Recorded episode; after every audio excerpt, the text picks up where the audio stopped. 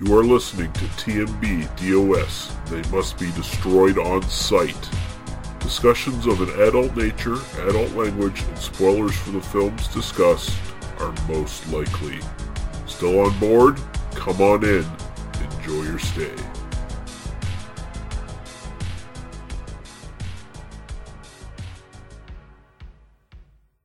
They must be destroyed on sight.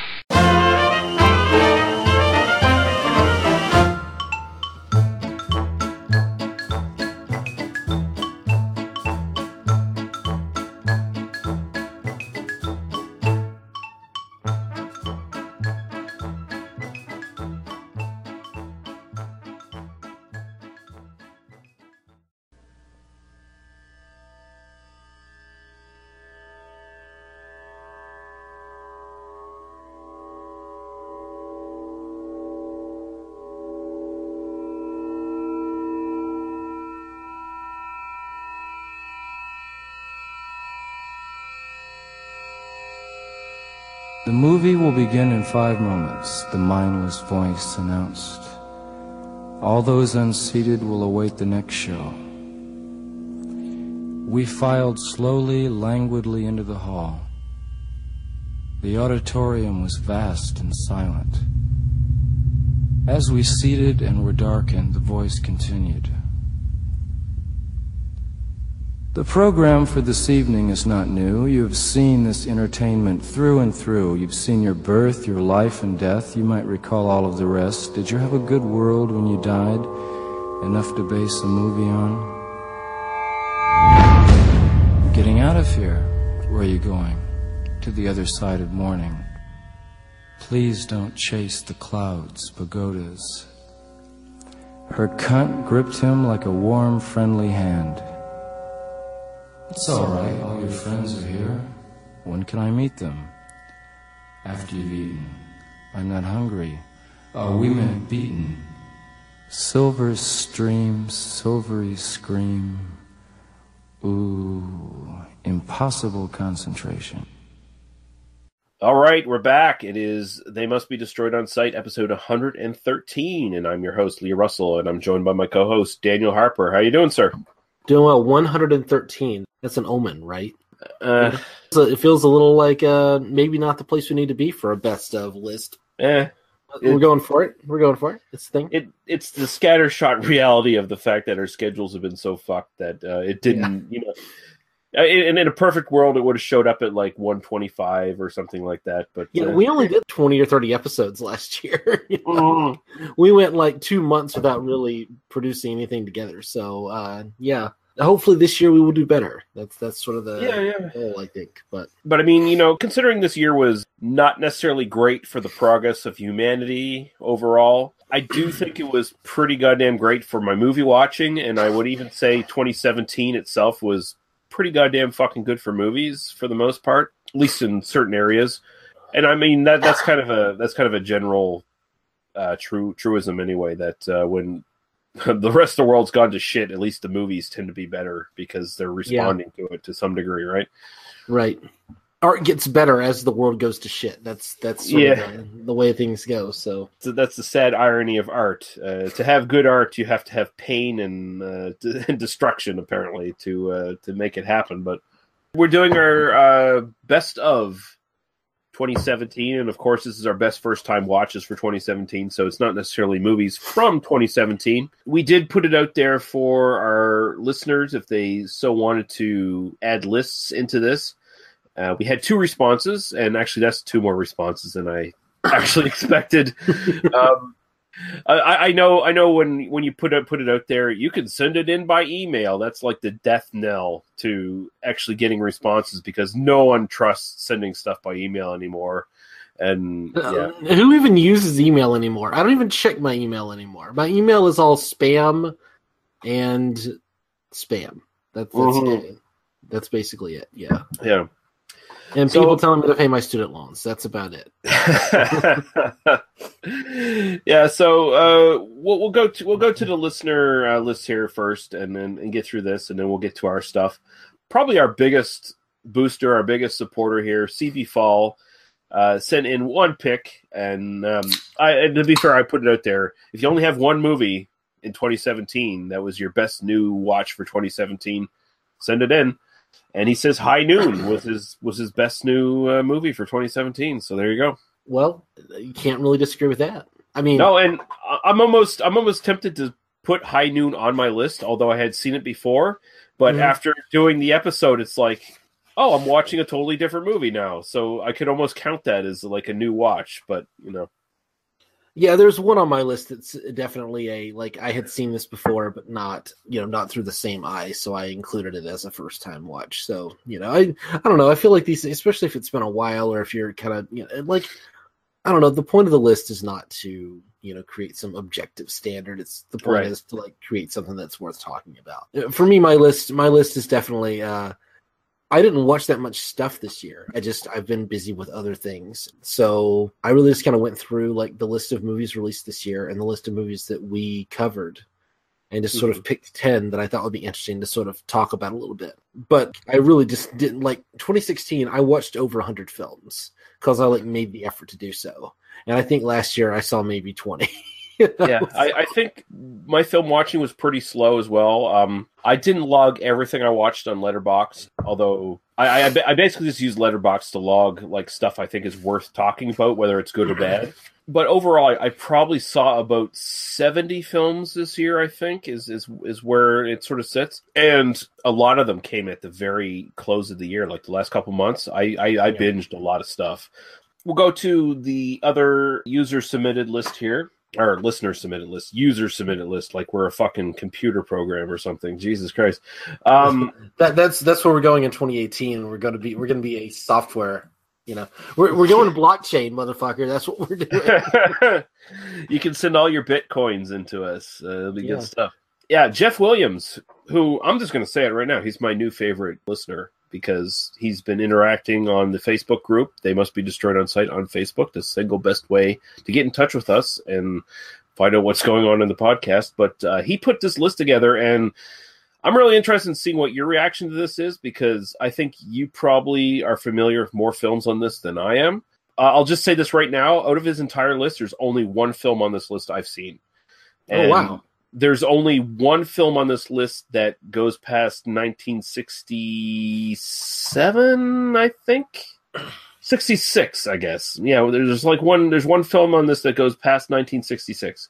So I'm going to go through his list here. Um, so uh, the first one he mentions is The Man with the Movie Camera from 1929.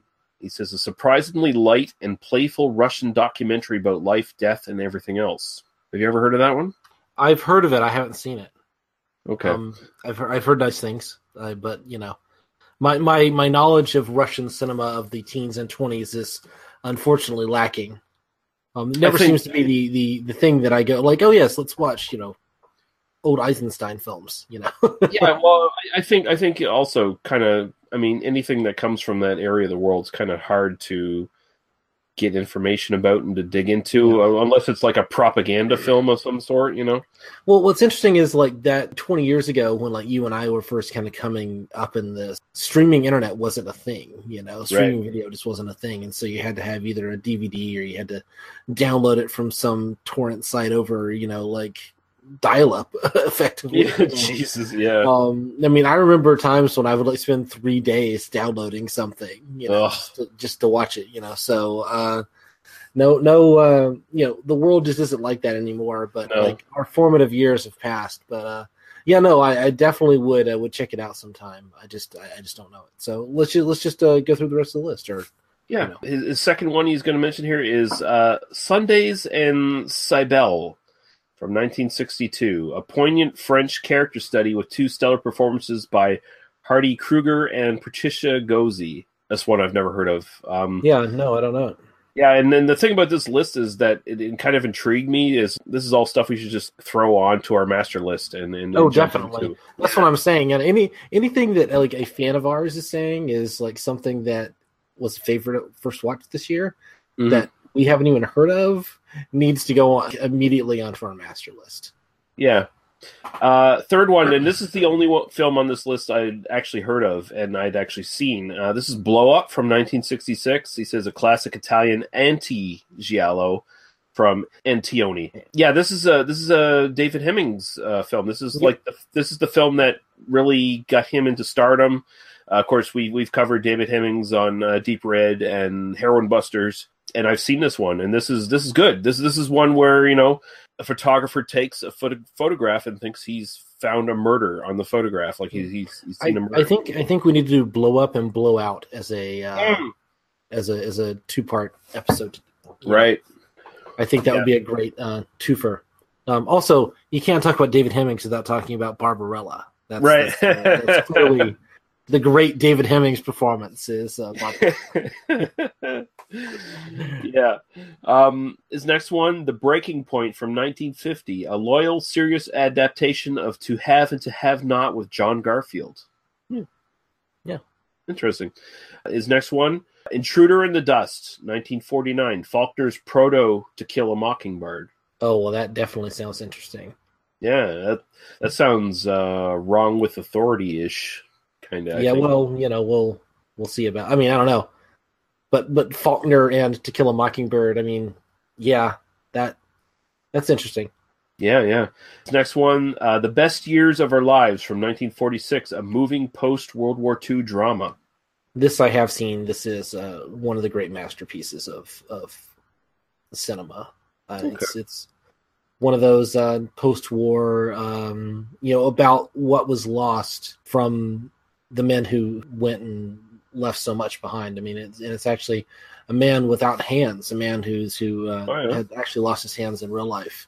You know, it's it's also kind of about disability and. Uh, yeah, no, it's it's a phenomenal film. It's it's absolutely worth seeing um, and covering at So- some point. Sounds up our alley, yeah. It's one of. Roger Ebert's favorite favorite films as well. All right. Uh, Nights of Cabiria, 1957, Fellini classic with poor Giulietta Masina getting dumped on. I know the title. I have not seen it. That's the thing. We should probably do some Fellini at some point because I've never seen a Fellini film. Yeah, So, yeah, we, we, we should we should get into it. I mean, I, I don't know why I've never seen a Fellini film. I've I've never you know I've never been adverse to it. It's just never happened. So we should at least do some Fellini at some point uh, on the podcast. Yeah. His next one, Fellini. Yeah, the next one, The Big Parade, 1925, a moving post World War One drama. Hmm. Okay. No, don't know that one at all. His next one, Crash Out from 1955, a tense prison break noir with a great cast of character actors. Oh, that sounds awesome. I, I'm I'm up for that. Any sort of prison break that that that must be noir, noirish as fuck. Yeah. So uh, we'll get on that definitely. His next one, Murder by Contract, another one that sounds right by the title. Something we're gonna we're gonna go after. Uh, a new wave style American noir that heavily influenced uh, Scorsese. Okay. Yeah, that, that that's a must. Yeah. We're we're gonna, we're gonna be on that. And he's got a couple honorable mentions here. He says uh, the Mediator from 1990, a Russian-made for TV sci-fi movie that plays like an Andrei Tarkovsky version of the X Files. Hmm, I like the idea of that. Yeah. Um, then he says, uh, Somewhere in the Night, 1946, solid unsung film noir with John Hodiak as a World War II vet with amnesia trying to find out about his sordid past. Nice. We should actually do a series on uh, movies about like guys with amnesia and shit. Like, uh, Yeah. do this and do like uh, Memento and, uh, and and stuff like that. Yeah, that'd be something. Uh, all these sound like uh, really, uh, again, interesting titles. Things that uh, you know off my radar for the most part. And uh, yeah, let's uh, let's just throw that whole list onto our onto our uh, to watch That's list. Um, That's what I'm thinking. Yeah, and his final final one, uh, The Mad Magician from 1954, a John Brahm thriller with Vincent Price. We're up for that too. you, you got me Vincent Price, right? yeah, awesome. Thank you very much, Jeff. Uh, yeah. I, I, I've been stewing on this list now for like two weeks or whatever. When you first put it in, I was excited to get to it on this episode, just to just to share it with Daniel. I think all these things are going actually just going to end up on our master list. So, I mean, within the coming year, maybe coming two within years, The coming, within the coming five years, we'll definitely get to like, at least half of those. You know, the way we go, the way we go with this, uh, the the master list just it gets longer, and we just keep like we just refer to it when oh that's on the list. Let's do that at some point. So uh, yeah, no. Yeah, yeah, but yeah, no, that that's uh, that's great, Jeff. Thank you very much. Uh, very much appreciated uh, for you sharing those films with us. So uh, we'll move on to what we've watched in the last little while. I don't really have anything to mention, but I know Daniel has a couple things, so uh, I'll, I'll let you go. Sure. Well, uh, I did see the Last Jedi. Um, Mhm. Went to the theater. There were a couple. I want to say teenagers, but they were really in their twenties, uh, Okay. sitting uh, four seats over, and they talked through the whole fucking thing. Um, you do want to punch them in the face. Um, yeah, But that aside, yeah, the Alamo has closed in Kalamazoo, and that's one reason I didn't see as many films Right. this year because the the film experience is just not worth it anymore. But I really liked the Last Jedi. I would put Mhm. it probably behind only Rogue One and Empire in terms of That's like where I'd sit it. Yeah. list of. I was, I mean, The Force Awakens. I finally watched this year. Like I, Mhm. I literally just like avoided it completely. I just didn't care, you know. I watched it just so I could watch The Last Jedi because uh, Rian Johnson, and uh, I'm, you know, I'm a big Rian Johnson fan, and it was like, Yeah. okay, well, you know, I gotta, you know, we, I gotta see this one, and um, I love the shaky dogginess of it. I Yeah. love the the way the story works. I love the the plot is basically this very old school sci-fi kind of thing where you know we have to keep away from the bad guys, but until we run out of fuel, it's you know, it's uh, it's you know? it's be- it's the new Battlestar Galactica, isn't it? See, I never watched the new Battlestar. Galactica oh Galactica, well, th- so, that that's you know. actually that's actually like the basically the major plot point of like the first little bit of the new Battlestar Galactica. They're always trying to warp ahead of the Cylons, and the Cylons are always on their tail catching them. So Yeah, it's basically the exact same thing, but it's great. Like I'm Well, I'm, it's- I'm, I'm it's- happy it's- that Star Wars. It's a very old school sci-fi thing. You know, Yeah, it's yeah. very like um the very first Honor Harrington novel by David Weber kind of does the same kind of basic idea. Okay. Um, there's, I mean, it's it's very, very like kind of classic sci-fi, and I love anytime you can bring those kind of tropes into it, and you know, you can kind of criticize some of the science. Who cares? It's Star Wars, right? when um, when you I- when Star Wars actually brings sci-fi stuff into it, Yeah, that's interesting.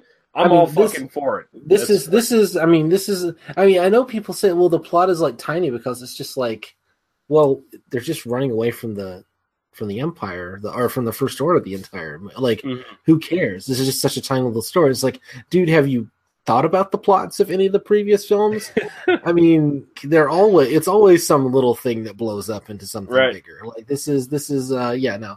I love the uh the multiple subplots. I mean, it gets a little bit like sometimes it feels like the film is trying to juggle just a little bit too much. It's trying to Yeah. it's it's definitely over ambitious for what it can actually achieve but i kind of love that i kind of love the idea that it's that it's really swinging for the fences really going for this sort of thematic weight and really just confident in the like the audience is just going to kind of follow where the film wants to go you know Mhm. I, I really enjoyed this film a lot. I was honestly, and, and this is, you know, big manly man here, I was in tears at several points in this film out of just how happy it made me and how moving in so many ways in, in s- some really subtle ways as well. I, I found it's Um, it's it's amazing to see the criticisms of this. Um, and you know, I'm I'm not a big major Star Wars fan or anything like that. yeah, me I- either. I mean, I, Yeah. I kind of grew up with it, but it was just sort of like I always loved the aesthetics of Star Wars. Right. I loved Luke Skywalker having force powers, but like Mhm. the story never really did anything for me. Like I was never like that kid,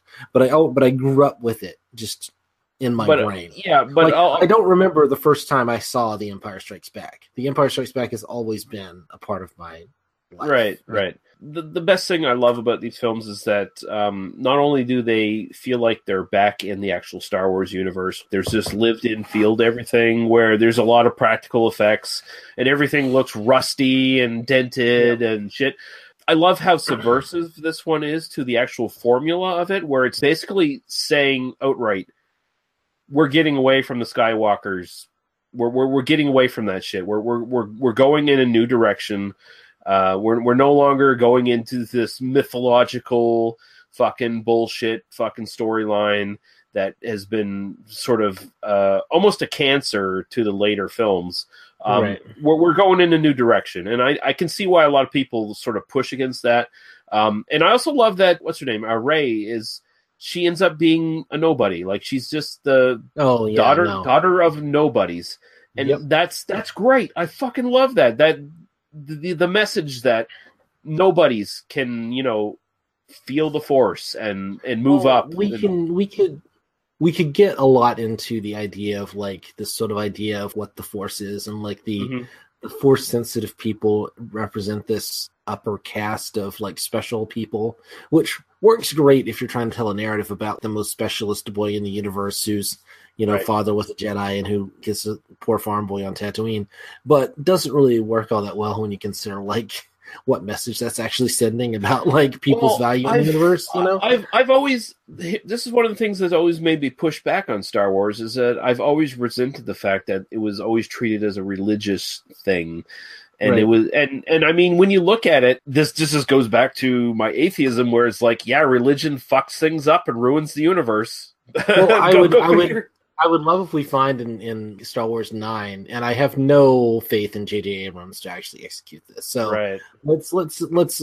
But I would love to find out in Star Wars Nine. It turns out anyone can be a Jedi Yeah. if they find somebody who will actually train them in the use of the Force, etc. You Mhm. know, and that it wasn't some like special thing that only the Skywalker clan and some other like special people got to have. You know, it just feels like stupid like uh dogma and shit from the actual jedi religion that oh only certain people can do this it's like no that's actually bullshit it's it's it's just been the it's just been the sort of power structure of the jedi over the centuries that has sort of made that a, a reality you know uh, that that's the Well, actual truth Well, Rey has the books now, so you know there is the like Yeah. maybe she teaches herself. I'm I'm cautiously optimistic that they're going to do something interesting with that, but it is fucking J.J. Abrams, so like I have yeah really yeah i know i know but i mean in this movie also just the fact that uh kylo ren you know people are like oh he's, he's such a bitch. He's such a whiny this and that and he's weak. Well it's like he's every goddamn fucking neo-nazi right now. You know he, He, he, he, he's he not really a real is. he's not He a real really is. nazi. He's he's one of these neo-nazis. He's one of these He's- fucking wannabes. he's he's a kid who put on the mask because he thought it made him look cool, and he gets called out for it by his boss.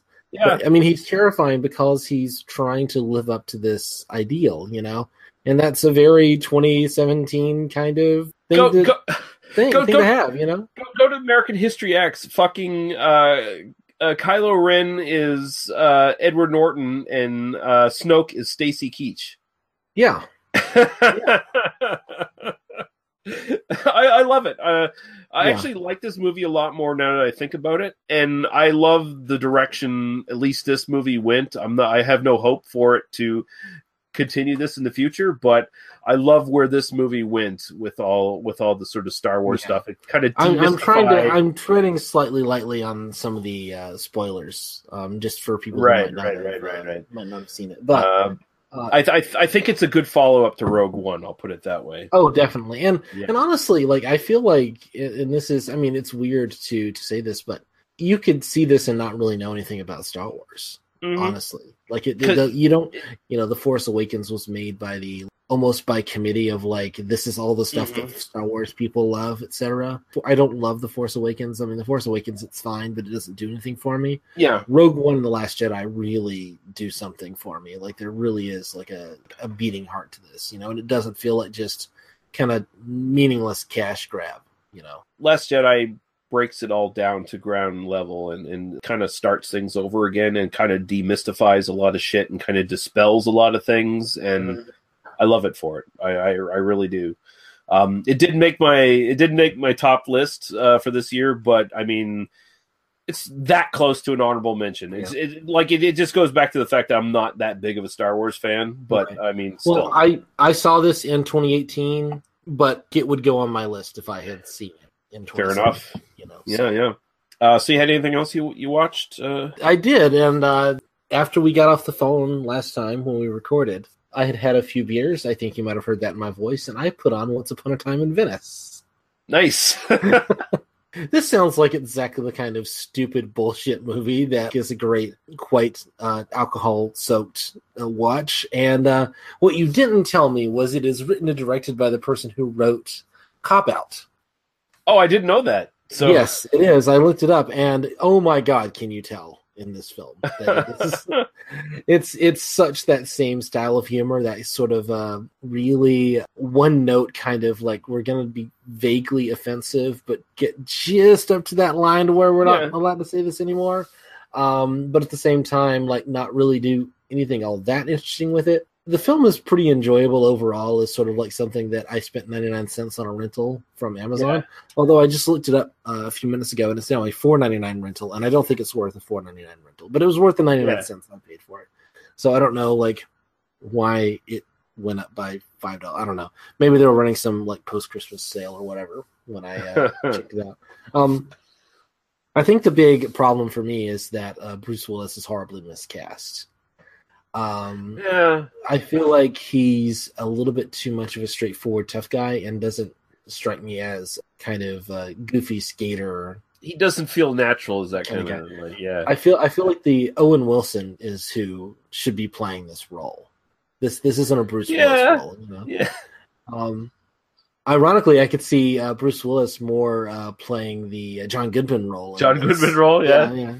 Although John Goodman is really good at it, I love how like effeminate he is, and how, uh, Yeah. especially in the last third, he really kind of comes into his own. You know, Yeah. Um, Well, like I said, he, he kind of steals it away after like there, yeah. it's a pretty enjoyable film. I mean, it goes down, it goes down pretty easy, but it's it's 90 minutes long, and I was I was kind of checking the time. Quite a Did bit. you uh did you did you catch the uh, ADR moments where I, I I did, yes. yeah. yeah no there there's a, there's a lot of uh yeah no there are a lot of really weird decisions made in this film. I almost want to do it as a commentary just so we can like i mean it's almost it's worth dissecting minute by minute because there are a lot of really good decisions mixed in with a lot of really bad decisions. Um and again it does have that shaggy dog you know characteristic. It does have that sort of we're going to throw a bunch of plots together and it and it creaks together pretty well as far as that goes yeah, I mean um, it- I just it- feel it- like it's a little bit like we're 25 years past Reservoir Dogs, and this is this is what this is what Tarantino hath wrought on the world, right? You know, this is this is this is just the kind of baseline standard thing, you know. Um, Yeah. Although I think there's a there's a Kevin Smith reference in this. Did you did you catch it? I didn't see it, no. You know, no, there's a Kevin Smith. You know, it's Steve and Dave are, are kind of the uh, they start calling, and Steve Dave is a major like kind of uh, callback Right. to, Okay. uh, Yeah. Kevin Smith's earliest films. So it was definitely one of those like, oh, I see, you're you're doing that thing. So, um, Once Upon a Time in Venice will not make my best of list for Oh, 2018, oh shit. Shit. but um, it you know if you can see it for free or cheap, it's not a terrible way to while away an hour and a half. Yeah, I mean it's on Netflix, so I mean just at least Canadian Netflix, so you know. Oh, I yeah, I, I it wasn't on American Netflix. I had to. I had to Ah, get okay. Oh shit. You you guys weren't fortunate enough to get it. Wow. Apparently not. Apparently not. Yeah, not. there we go. We'll take a very quick break and then we'll come back and we'll start into our best ofs of 2017, best first time watches. There we go. Awesome. You ungodly warlock. Hello and welcome to Hello, this is the Doomed Show. I'm Richard. And I hate the burning. Shish, who are you? Speak. and I'm Brad. she came in and said bark bark bark and he said bark bark bark and she said bark bark bark bark that's what i got One is the Suspiria boner, the other's the Inferno boner. Which, anyway, which one is crying? The boner of tears. Hello, This is the Doomed Show is available on hellodoomedshow.podomatic.com and doomedmoviethon.com. Hello,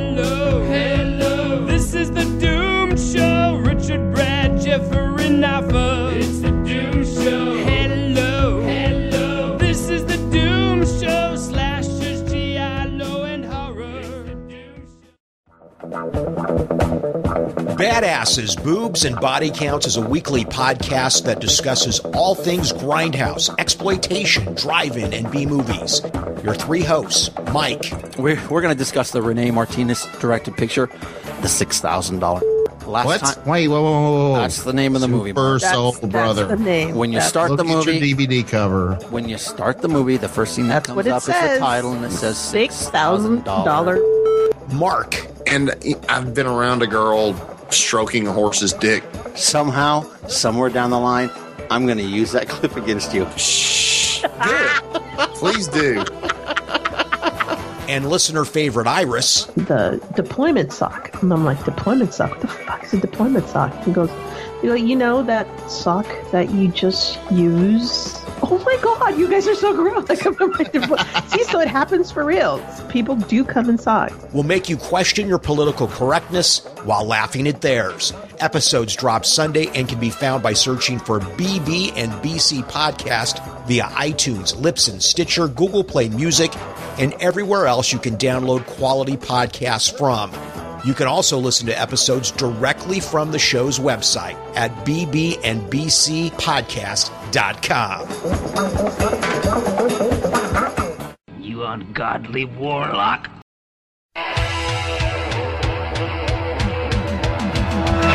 Try to be best, cause you're only a man, and a man's got to learn to take it. Try to believe, though the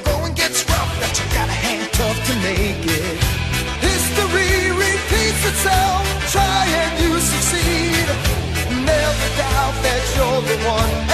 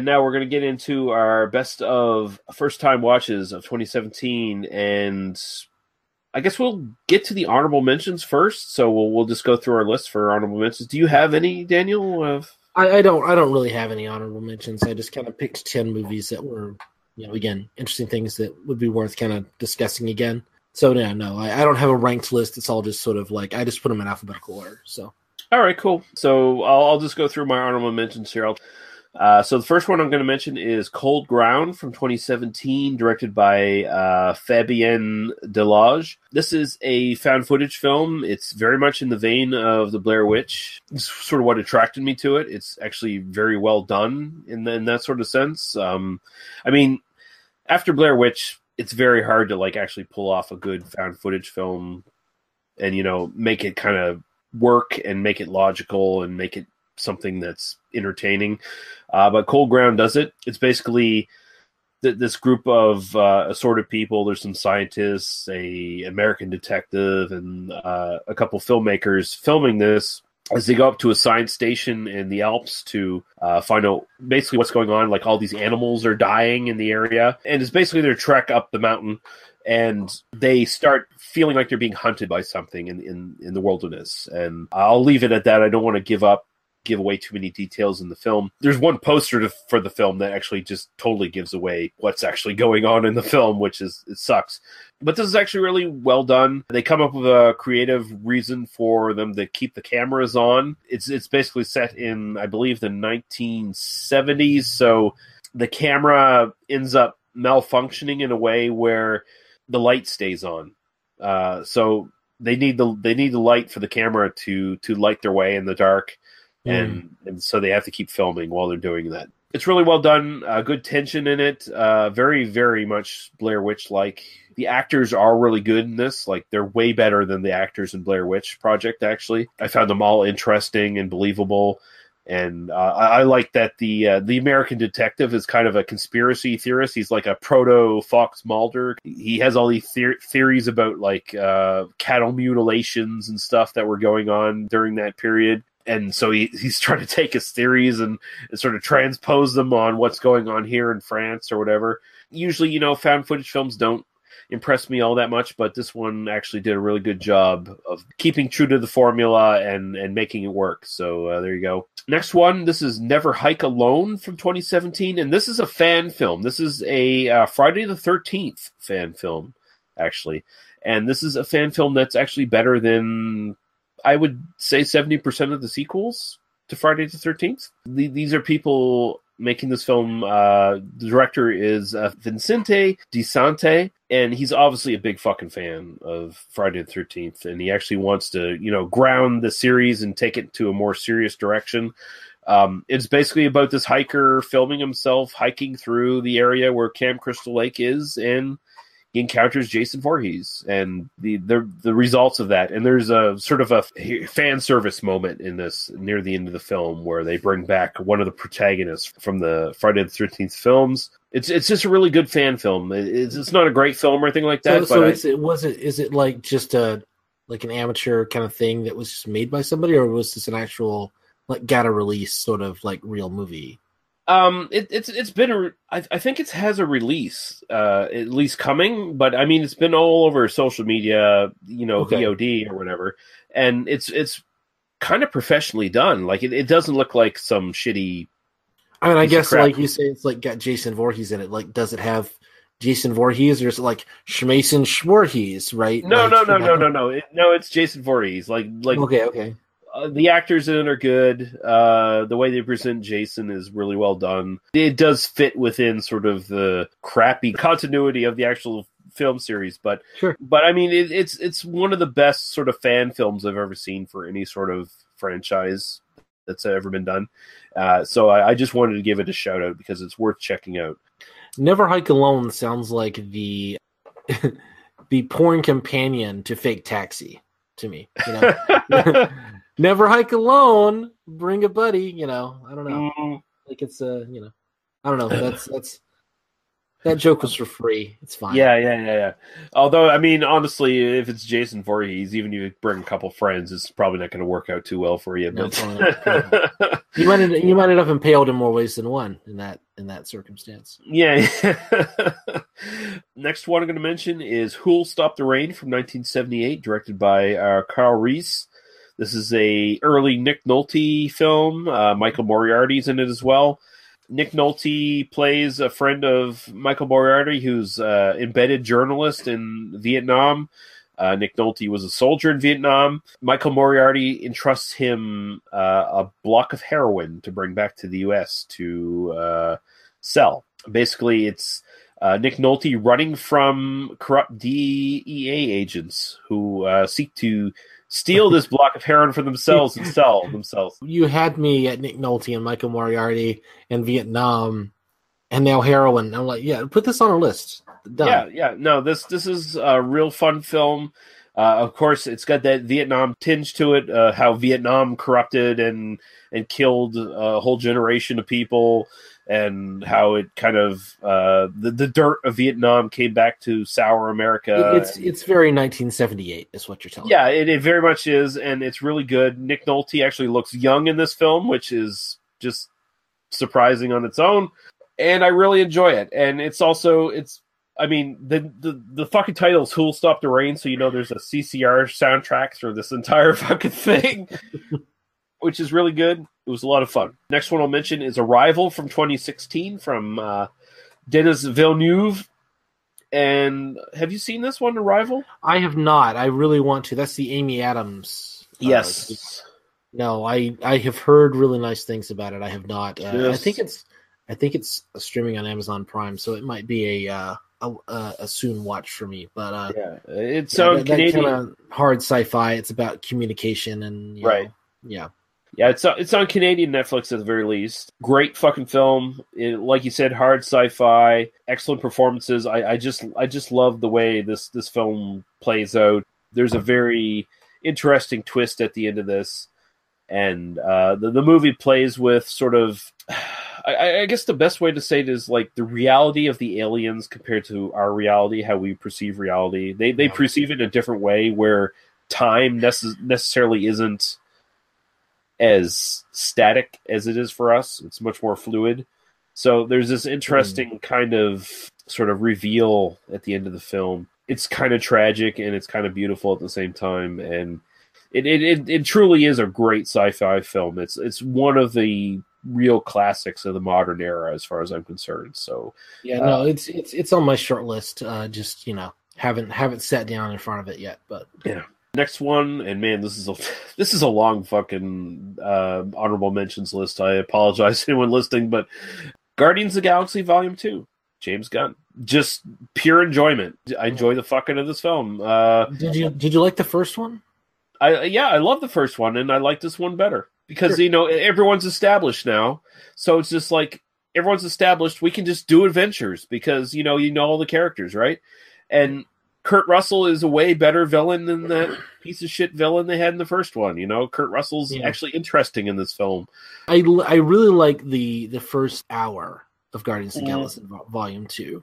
I think I think like once you sort of get into the uh, sort of the narrative of who Kurt Russell is and the the sort of relationships that entails, things start to lose steam. And then I was really what I was looking forward to in this film was like felt like we weren't going to get the 45 minute special effects laden action sequence at the end, you know, and it Mhm. wasn't going to be like, you know, bunch of lights f- flying around and, and doing nothing. But we did not. We did actually get that, and then I, I feel like the film kind of loses. I so I feel like the film is sort of like the first half is actually really interesting and good, and there's some some sort of really interesting stuff and a lot of fun stuff being played with in it. Uh, but then like the the main narrative just kind of loses me after a certain point. Yeah, I, I- can see that, and it, it, But but particularly the first thirty minutes, I think is really, I mean, just phenomenal entertainment.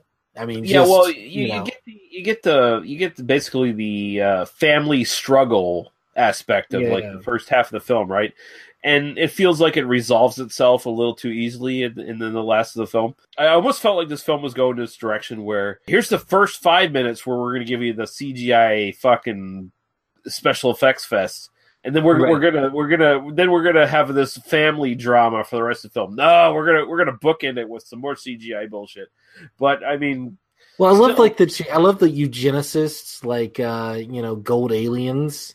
Yeah. Um, you know, who are like have sticks up their asses, and I love the like the arcade version. Like, I love a lot of the visual design. I love Right. I love the fun of the beginning of the film. I love Rocket Raccoon in this movie. Yeah, I love uh, you know the sequence where you know basically the entire like army comes after him, and he's just like laughing at them, uh, beating them effortlessly. You know, uh, which is a lot of fun. Um, yeah, and uh, I I also love Yondu. I love Michael Rooker and everything, but I do love him yeah, uh, I, I I appreciate that Baby Groot is not overused. It's like he's he's just Yeah. cute enough. He's just cute enough. Right, right, yeah, Yeah. And, uh, yeah. No, there's there's a lot of stuff. Again, like uh, this is another one of those. There's a lot of stuff I I like in the film that uh, that works, but you know, I don't know. Like overall, I don't know that it hangs together like as a as a narrative for me. Uh, but I, I I watched it once. I did. Uh, it is it is on Netflix, so I did kind of again rewatch that first like forty five minutes or so, and then just like went to bed and turned it off. Like, Yeah, this is I- the stuff I the stuff I, I loved about the film was all in that first you know like half or so. But Yeah, yeah, I get that. Next one, White Heat from 1949, Raoul Oh, yeah. Walsh. I mean, first time watch for me this year. It was great to do it for the podcast. Uh, you, me, and Kit uh, talking about that, and I, I don't think I would call it a great movie, but it's a really goddamn good one. And I mean, you, you can't get past that fucking performance. yeah, I mean it's Cagney. It's Cagney. You Yeah. can't like you know it's it's like the Cagney performance in a lot of ways. Yeah, and I mean, you know, he's he's unfairly lumped on being like just over the top all the time, and he's not that over the top in this performance. He's he's pretty goddamn solid. He, just has big moments here and there in this performance, and Well, and, and the sort of childishness of him, like Mhm. uh, the way that that works, and this is very, I mean, this is really early on in sort of the gangster film, but you can see like sort of the like the characters in Goodfellas are sort of all playing Right. the same sort very of and, very Joe Pesci. yeah, yeah. Well, I, I think about like one of my favorite moments in Goodfellas is the um, when uh, Robert De Niro finds out that uh, Joe Pesci has been killed, has been whacked. Sorry, spoiling a nearly thirty year old movie, but you yeah. know. Whoa. And then he has that moment where like like he's hanging up the the payphone, and he like Yeah. smashes the handle into the, the the earpiece, the the receiver, into the phone like a bunch of times. And there's this like quick like zoom in or the, like a dolly in that Scorsese does. It's one of my like it's one of those like great moments because it just like the the inner like rage, but also this like childish tantrum that he's playing that he's going at this point.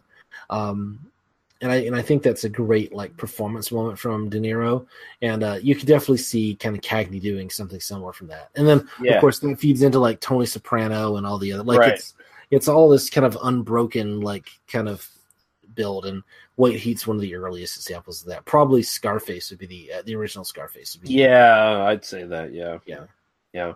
Uh, next, we're going to mention is the autopsy of Jane Doe from 2016 by André Øvredal. This is an interesting horror film. It's it's got Brian Cox in it. It's basically Brian Cox is the senior figure in this in this family owned uh, mortuary business, and uh, this Jane Doe comes into uh, their morgue, and him and his son uh, start doing an autopsy on her and find a lot of incredibly disturbing, unnatural uh, qualities about her body, and what results from that. Basically, it falls apart a little bit in the end, but it's actually a very interesting horror film. It's got a lot of really good tension built into it. I don't want to give too much away in case someone wants to actually watch it. Um, but I was just I was really entranced by it. It was, it was one of the better. I, I, I this is one of those ones where I'd heard a lot of great things about it, and I was like, eh, maybe I'll see it, maybe I won't.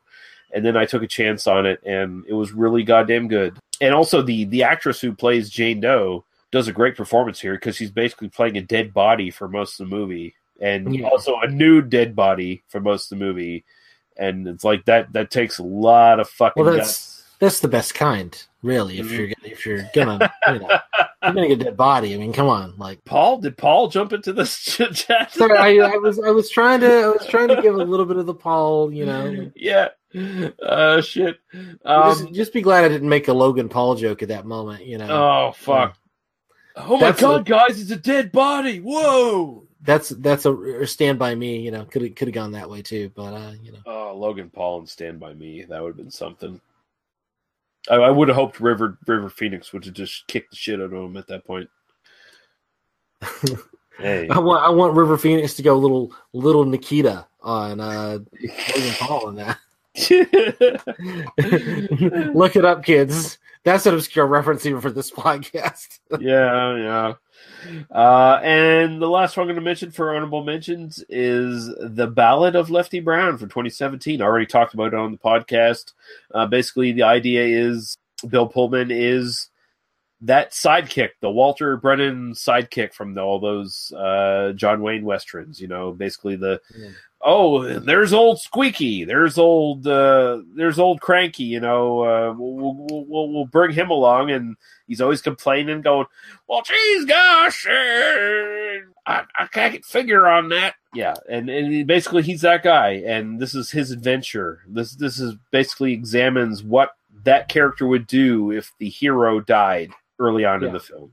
no, that's that's definitely. Uh, I just wrote it down to uh, remind myself to uh, check it out soon because Yeah. uh, I'm definitely It's- down for that. it's it's it's great. It's uh, I mean, I, I think we've talked about how underrated Bill Pullman is on this podcast, and this is one of his greatest performance if performances, if not his greatest, because not only does this he sort of capture one of those characters uh, from from those films, he does it with a real nuance and a respect that makes it believable. So it's not there's no campiness or anything like that that you would get from some of those John Wayne films with those sort of characters in it. You you can believe this guy, and I I just thought it was exceptional and it was worth sort of pointing out uh, for the year. So, something to watch.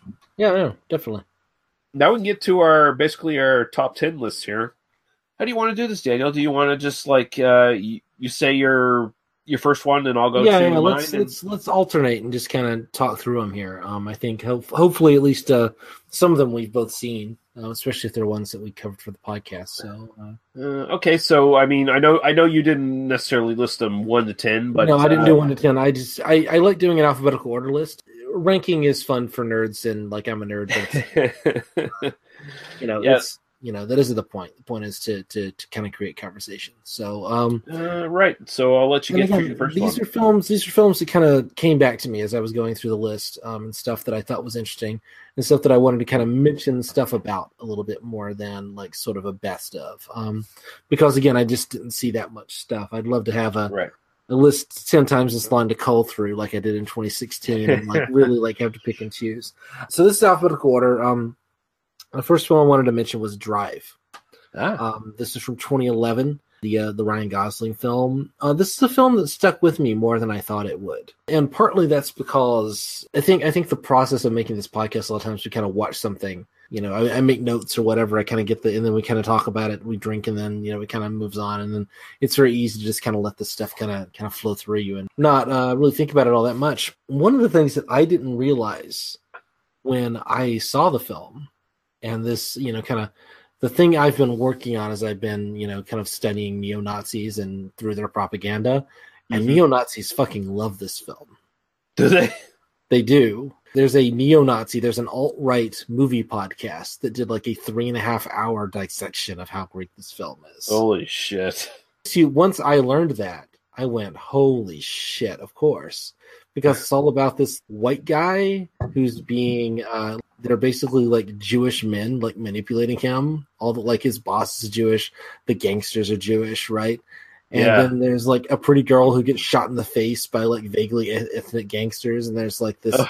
guy who got out of prison. I mean, it's all, once Oh you view it through that lens, it's this terribly racially coded film.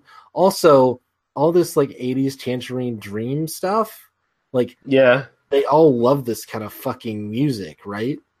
I mean this is this Oh, is right up in their aesthetic. Once i found that out it kind of i kind of threw up in my mouth a little bit. Like it's Oh, sort of not yeah. because not because we have to dislike the film because they like it but just on the like how did i i should have caught that right? You know? But i still think the film is really interesting and i think the film is but uh, definitely uh kind of keep that in mind you know Yeah, you know well, that, that I- it's, it's it's easy to uh, to miss these kinds of uh I I can definitely see how idiots on the alt right and the neo Nazi movement can misinterpret and fucking form sort of reconfigure that movie to fit their own purposes. Definitely, I, I can definitely see that. Like, fuck yeah. Uh, but well we will not be linking to that podcast episode in the show notes by the no, way we we definitely won't because fuck those guys. yeah if you want to private message me i will give you the file that that way you don't have to give them a download so you Yeah. can private message me and i will get it and i will give you the file because i have it all stored on my hard drive but um Because uh, yeah. again, fuck those people. They don't deserve downloads. Fuck 'em. They don't. They don't. I feel I feel kind of ashamed that I downloaded it. So you know. Okay, Um, I do um, think the film. I do think the film is actually really quite good. Everything that we said about the film is worthwhile. And uh, again, it's one I really want to. I really want to see what else Nicolas Winding Refn is going to do with his career. again, the one of the reasons I, I brought it up was just to point that out as something that we just completely missed that element of it. You know, Yeah. I mean, it's obvious that we might miss it because we're not looking at these things through that lens. Yeah, we're not But, we're um, no, we're not we're not actually trying to find something that supports our agenda. right, right, exactly, exactly. You know, so Yeah, yeah. Uh, okay, so uh, my number 10, I'll go uh, The Last Detail from 1973, directed by Hal Ashby. And this is Jack Nicholson, Otis Young, uh, Randy Quaid. This is an excellent film about nothing, really, because nothing really happens in the film necessarily. It's basically just Jack Nicholson, Otis Young are. Um, uh, I guess uh, Navy shoremen or something along those lines who are escorting Randy Quaid to prison uh, because he he stole a little bit from uh, a charity box, and it happened to be the uh, commanding officer's wife's favorite charity or whatever that she did. So he's getting the extra slap on the wrist for doing that shit. So he's going to be in prison for eight years. yeah, yeah. So they kind of war- yeah, and so they get a week to take him to prison, and basically it's like th- their first thought is, well, shit, we got a week to take this guy to prison. We can, you know, let loose a little and have a little fun. Uh, but they start to like Randy Quaid's character. They they start to get along with him and sympathize with him and like him. So they're like, well, shit, we got to give this kid a good time on the town before he fucking goes to prison because he's he's only like twenty or something like that. So yeah. it's like I mean, seventy three. Randy Quaid was like nine years old or something. Yeah, yeah, yeah. so let's let this motherfucker live a bit. He wasn't. And so he wasn't like shitters full. It was like diapers full. you know? yeah. So I mean, it's just this really fun movie of these guys. I mean, there's there's some serious dramatic stuff here as well, but it's mostly just these guys bonding together and basically raising hell as they sort of escort him to his prison sentence. And the last detail you say that's the title. yeah, yeah, and Jack Jack Nicholson is at his fucking cynical, nihilistic best here as just this really abrasive asshole who doesn't take shit from anybody. I mean, there's this scene in a bar where they're they're trying to get Randy Quaid a drink and he's underage, and he just gives the bartender so much fucking shit when he tries to eh, you know basically I can't sell this guy any beer. He's like fuck you, and it's like just this great speech. It's just fun. It's it's just this really good character study about these three men bonding together, and Otis Young is trying to mediate between the two guys because he, he doesn't really want to get in trouble or anything like that. So he's like trying to keep Jack Nicholson on the up and up. Uh, you know, let's not get this kid too too much trouble, uh, but let's have some fun at the same time. And yeah, like I said again, it's, it's kind of a movie about nothing, but you just follow these guys and, and watch their journey and uh, great performances throughout the film. Uh, it, it was a lot of fun to discover this one. Uh, yeah, so- no, I, I I just wrote it down. So uh, Yeah. again, that that early seventies, you know, even more than the late seventies, but that sort of right before the blockbuster era. Mhm. That era was such an amazing uh, kind of moment for character studies and for uh, that's that's the thing. This is all character pieces in this film, and, basically. and and these were i mean this was i mean this wouldn't have been considered like a big kind of budget blockbuster film No. but like this was these were films sort of made for adults like the idea that like Yeah. adults would go and see a movie and just sort of be entertained and it's also i mean i think i think the thing that happens today is that more and more these stories come to television and they become kind of long form Right. ideas you know? And uh, we do a little bit and, and some of the like direct to video or the video on demand and you know sort of the streaming market sort of do some of the same thing now. So i mean it's not like i mean this era was sort of lost for a while just because there, there was just Yeah. no market for this. But you gotta love you gotta love this era uh, that era of a film. I, it reminds me of a film called uh, scarecrow which is an al pacino film from around that same time period I've seen that, yeah. yeah, um, I saw I saw it like almost twenty years ago at this point, so I won't talk a lot about it. But you know, talking about the performances and talking about the sort of the way that the film seems to be kind of shot and paced uh, does kind of make me think of that. So uh, yeah, no, we'll definitely uh, definitely check that out. All right. adding more and more films to the master list here. All Yeah, right. yeah, yeah. So your next Uh, one. My next one, number two on my alphabetical list. Uh, I am not your Negro. Um, Okay, I've heard of that one. right before the Alamo closed. It was actually the last film I got to see at the Alamo. This is the documentary about James Baldwin. Um, it is. It was a little bit of a disappointment to me when I saw it in cinema, Mhm. and uh, part of the reason is that the film is sort of it's quote unquote written by James Baldwin. It's actually sort of based on a book he was writing about the experience of uh, three of the great civil rights leaders being murdered, you know, in a very brief period. And uh, the whole point, Baldwin never completed the work, and so the film kind of feels a little bit unfinished, and it's largely just sort of a long sequence of sort of Baldwin speaking. At its worst, it feels like a sort of random walk through like old YouTube clips of James Baldwin. Oh, yeah. I don't know that I got anything more out of this film that I would get out of just sort of watching James Baldwin clips on YouTube for, you know, an hour and 45 minutes. But that's still really fucking good, right? You know, um, James Baldwin uh, was a was a gay man, uh, a queer man in, in the 60s. Um, everybody kind of knows MLK and everybody knows uh, Malcolm X, but James Baldwin exists as a uh, sort of counterpoint to both in a lot of ways, and and is a, um, a kind of underappreciated thinker. Um, he was a great writer. I think this film is worth seeing, even though even though it kind of feels like maybe I went into it with like super high expectations. Um, I think it's it's a film I'm I'm looking forward to revisiting, and I think it really was just kind of my expectations that maybe led me to think this was going to be maybe more than it ends up being. Um, but uh, particularly again, if you're if we're we're thinking about like it seems like we're reliving the '60s a little bit. We're kind of in that same kind of like uh, powder keg, and uh, I think Baldwin's um, big chunks of this film are also um, Baldwin talking about old movies that he grew up watching. Oh, really? Sort of like yeah, yeah, no. So so and then they would show so basically like a written essay that he read out, right? And then they'll kind of show the clips from the movie that he's talking about, and you can kind of see what he's kind of referring to when he's talking about these sort of racial caricatures and this sort of there is a, a very strong kind of visual and and uh, you know kind of cinematic element to it. I'm being a little bit unfair to it, saying like it feels like a, a you know a string of YouTube videos, but um, Well, I mean, you, you, you put it on your top list, so I mean, yeah, yeah, no, it's again incredibly interesting and incredibly important sort of uh, subject matter and and uh, a film that I think I want to revisit myself and maybe give another uh, give another crack as a kind of knowing what it is a little bit more concretely now. But um, uh, Baldwin himself was uh, absolutely worth uh, worth your time as well. So uh, yeah, check it out. I am not your Negro, and uh, I think it's I, I'm sure it's I mean I'm sure it's on like Amazon. I think that's on Netflix. Pretty sure it is. it, I'm it may very well be. So Yeah. Canadian Netflix, at least. yeah, well, We have all the movies on Canadian Netflix. Canadian Netflix where everything where the beer costs twenty five dollars, but everything is streaming. yeah, exactly. Yeah. So my number nine, Night and the City, 1950, from Jules Dassin. Oh, yeah. What a fucking amazing movie to Oh, yeah.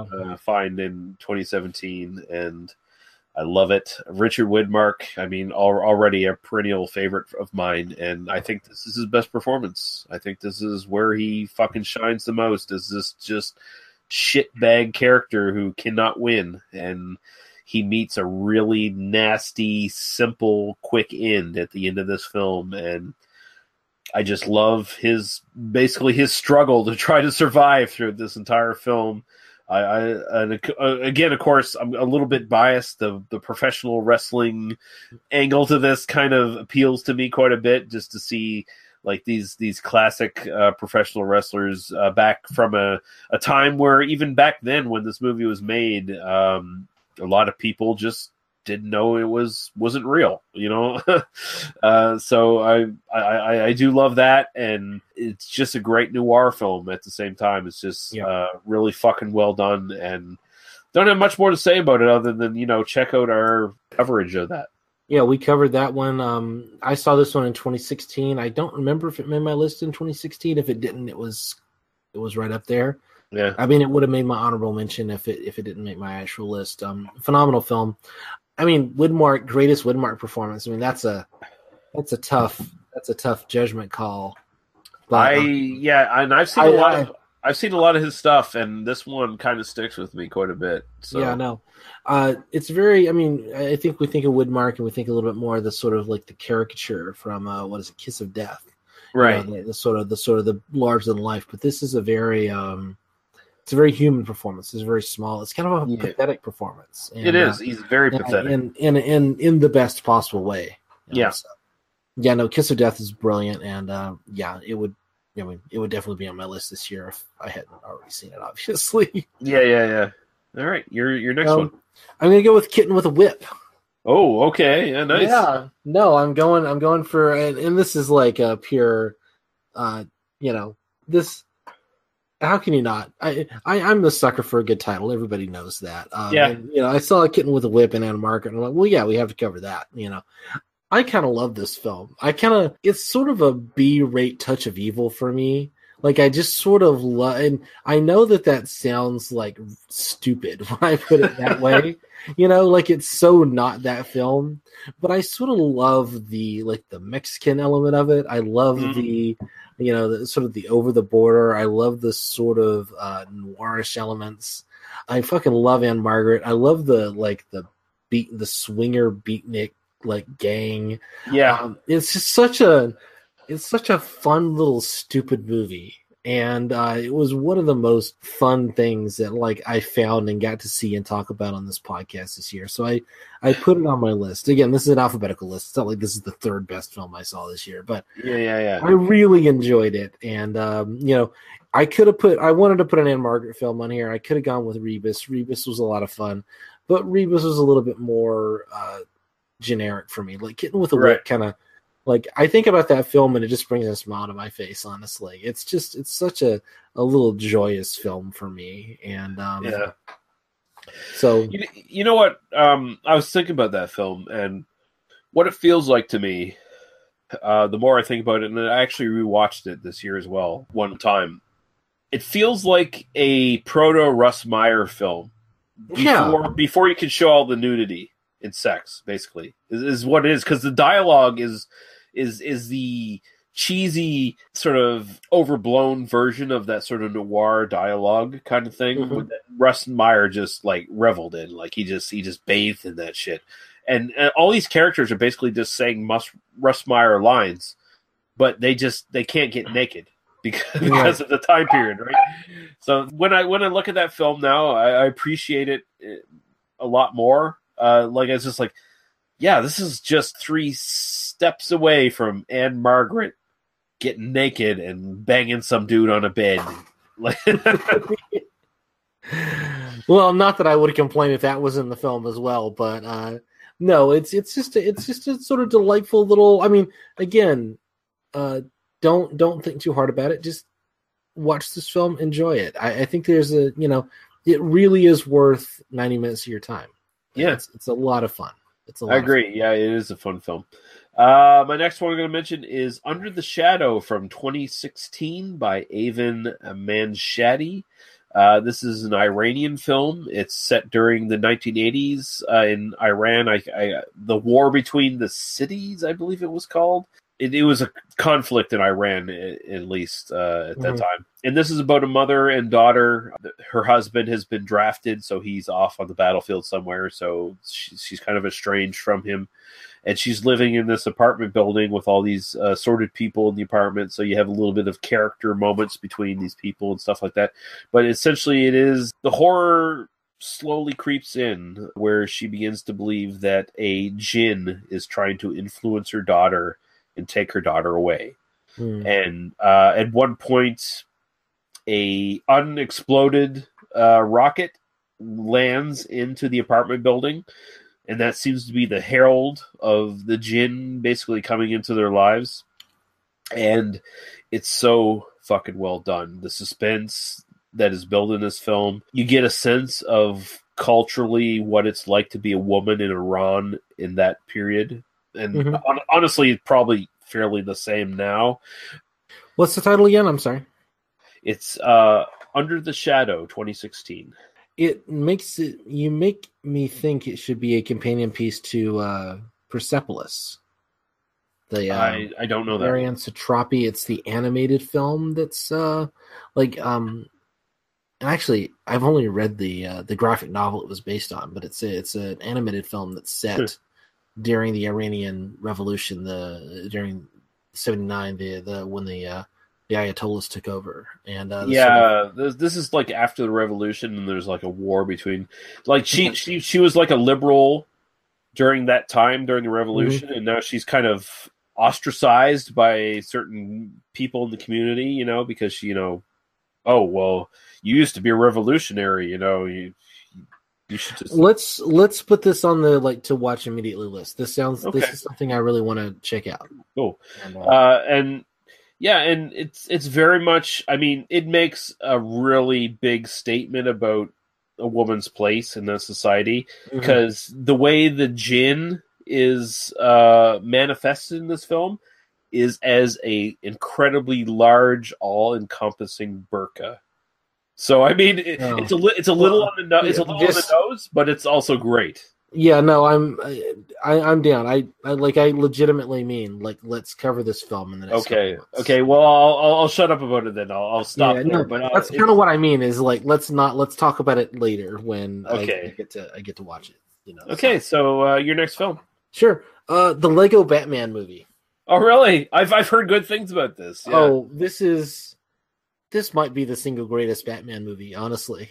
Like legitimate like I'm not I'm not a giant Batman fan, you know. Mhm. The first uh, the the the Lego movie was this sort of goofy fun metaphor for like kind of children's play. Uh, Right. I don't know. Did you see the first one? no. Okay. Uh, they're both worth watching. I mean, the first one kind of is is kind of get this generic, like kind of hero's role kind of plot, and then Mhm. it sort of goes off the rails and does something really interesting in the final third. And since you haven't seen it, I'm not gonna talk too much about it. Um, but they kind of brought Batman in, and Batman is voiced by Will Arnett, and they bring him in as this sort of like, yeah, he he's this he's a Will Arnett character, right? He's this blowhard, you know, like you know. I'm gonna save the world and you know do all this thing and I'm badass and I'm the best and I only I only work in black kid you know Only work in um, black. the great thing about the Lego Batman movie is that it's it references literally every era of the Batman continuity on on film and on television, including like the '40s Batman serials. Oh, really? All the way right up to like the Dark Knight Returns. Huh. Like they, they it, it references at least in sort of a jokey way, you know, all Yeah. over the place. It's got numerous sort of Adam West references. Um, Nice. but it's not just a reference movie. It's this sort of legitimately interesting look at sort of like who Batman would be. I mean, and, and Batman's relationship to Superman, who is also in the film. Again, it's kind of a fun movie, but it's a lot more interesting than maybe you might give it credit for. Just if you weren't sort of thinking out loud. I mean, the thing the thing with this one is it kind of runs into the again in the final third it kind of has to do the kids movie we're going to do the plot and we're going to give you Right. hammer home the like you need friends kind of you know you know narrative the plot the the sort of the the moral of the of the, of the thing. And uh, but that's fine ultimately. I mean it just it sort of works in the moment even though it kind of drags just a little bit for sort of an adult audience. I'm kind of like yeah i kind of get where you're going here. Let's cut five minutes out of this movie here right this sounds silly, but it's probably my all-time favorite Batman movie. This one or Batman Returns. It's it's it's uh, one of those two. Well, I've I've heard a lot of people say a lot of great things about this film, so I'm not that surprised that you would say it's your favorite Batman movie. Yeah. Yeah, no, it's it's it's. Oh, and, of course the '66, the original Adam West Batman. You know, I Yeah. think it's time now that Adam West isn't with us anymore. It's time to revisit the Adam West era. You know, and Batman is a fascinating character on screen. I mean, I actually don't like Batman like as a character. Like, I think he's basically like Well, he's he's, a he's rich a- kid with daddy issues. Like that's kind of. I mean, you well, know, like that, and he's a psychopath. right, and it's a psychopath. I mean, but but like what like the way that different creators have interpreted that is more interesting than sort of the character himself. Yeah, I mean he he is a, he is basically a cipher for people to basically step in and Yeah. Interpret, right? You know, but Yeah. yeah. Okay. So, so uh, yeah, Lego Batman. Awesome. Uh, next, we're going to mention is Gerald's Game from 2017 by uh, Mike Flanagan. Uh, Mike Flanagan's one of my new favorite horror directors. He, he did Hush, which was on my list last year. This is a great adaptation of Stephen King from a year where Stephen King has had sort of a renaissance as far as adaptations of his work. Uh, maybe not The Dark Tower, but it. Yeah, I heard that was terrible. I heard that. Yeah, was- yeah. But this and it in 1922 apparently are all really great. Gerald's Game, this is a great ad- adaptation. It also uh, doesn't shy away from the fact that Gerald's Game was uh, connected to the Dolores Claiborne uh, novel as well, where there was uh, both of these events happened at the same time, basically, where there was like this eclipse or whatever. Um, so it, it pays tribute to that. Uh, it falls apart a little bit at the end, but it's great. It's got this great, just basically these great performances in this film. Um, the guy who plays the uh, moon faced uh, killer in this film, who shows up while this poor woman is finds herself basically tied to her bed after her husband decides to uh, engage in more aggressive sexual play than she had planned for and he has a heart attack so she's basically stranded in the bed tied tied into the bed. It's an interesting sort of discussion about her life and uh, what she thought about her husband and what she actually knew about her husband and didn't know about her husband. She starts to you know uh, hallucinate things. She sees like visions of her husband criticizing her for her decisions and stuff like that. Like there's a lot of stuff going on in this film. It's really well done and uh, I thought it was a really good adaptation, sort of uh, adaptation and addition to Netflix. Uh, you can see it on Netflix now. Netflix, it's a it's an excellent horror film. Uh, really well done. Number five, Reanimator. Oh, cool. This was way better than I really thought it was going to be. Honestly, I mean, which is to say, I thought like, oh, this is going to be terrible, and and and I am uh, talking about sort of the cleaned up director's cut version. Like that's Right. the that's the good version. But yeah, there's way more interesting stuff. Uh, again, a lot of fun. It's, it seems like i I'm, I'm kind of going through my list, and like a lot of my list is like, oh yeah, that was a lot of fun. That was a Yeah. of just, just yeah, just sort of an enjoyable experience to sit and watch. Maybe that's the kind of year I had as a as a, as a film viewer. Was I didn't really watch a lot of like the more serious, uh, in depth stuff. But uh, Reanimator definitely uh, was one of those like uh, kind of looking back on my year on They Must Be Destroyed on Sight. Like that was definitely one of those like oh yeah, this was one of my this is one that I that stuck with me that, that was uh, like a really enjoyable watch and really enjoyable conversation. And uh, I kind of don't have anything else to say about it except like go back and listen to our episode. Like I think Yeah. I think we we kind of hit that one and I kind of said everything I needed to say there. But if you missed that one, like it, if you haven't seen that, it's I mean you know like I, I've always I've I, you know I kind of feel embarrassed being in this podcast and not being a huge horror guy. But like I'm always like the I want to see the good stuff, but I don't care enough to like you know like Yeah, no, that. but I mean that's that's part of what makes this podcast so fun, though, is that you you get to experience stuff that you've never seen before, and we get to react to it. You know, because Paul and I are both big time kind of horror nerds. So I mean, it's Yeah. it's it's definitely fun for us to, to see you. There's another film on this list that you will also appreciate me having on this list. we'll just, you Yeah, know. but we we do get a lot of enjoyment of like seeing. Oh shit, Daniel really liked this one. It was like. Yeah.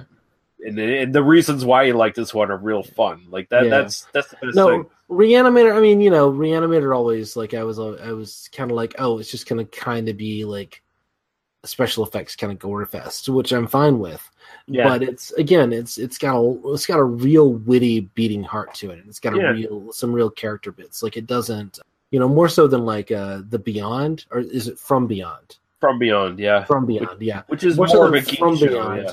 which is a little bit more of a it's it's sort of playing with it's it's trying to be a little bit more serious Yeah, know? exactly. yeah. whereas reanimator is just kind of like let's just go out and do the thing and like stab people in the face like it's great you know? Yeah. It's- Je- Jeffrey Combs is going to go over the top. It's great. Let's do Yeah. it. Yeah. Okay, so uh my next one, 310 to Yuma from 1957, Oh. Delmer Daves.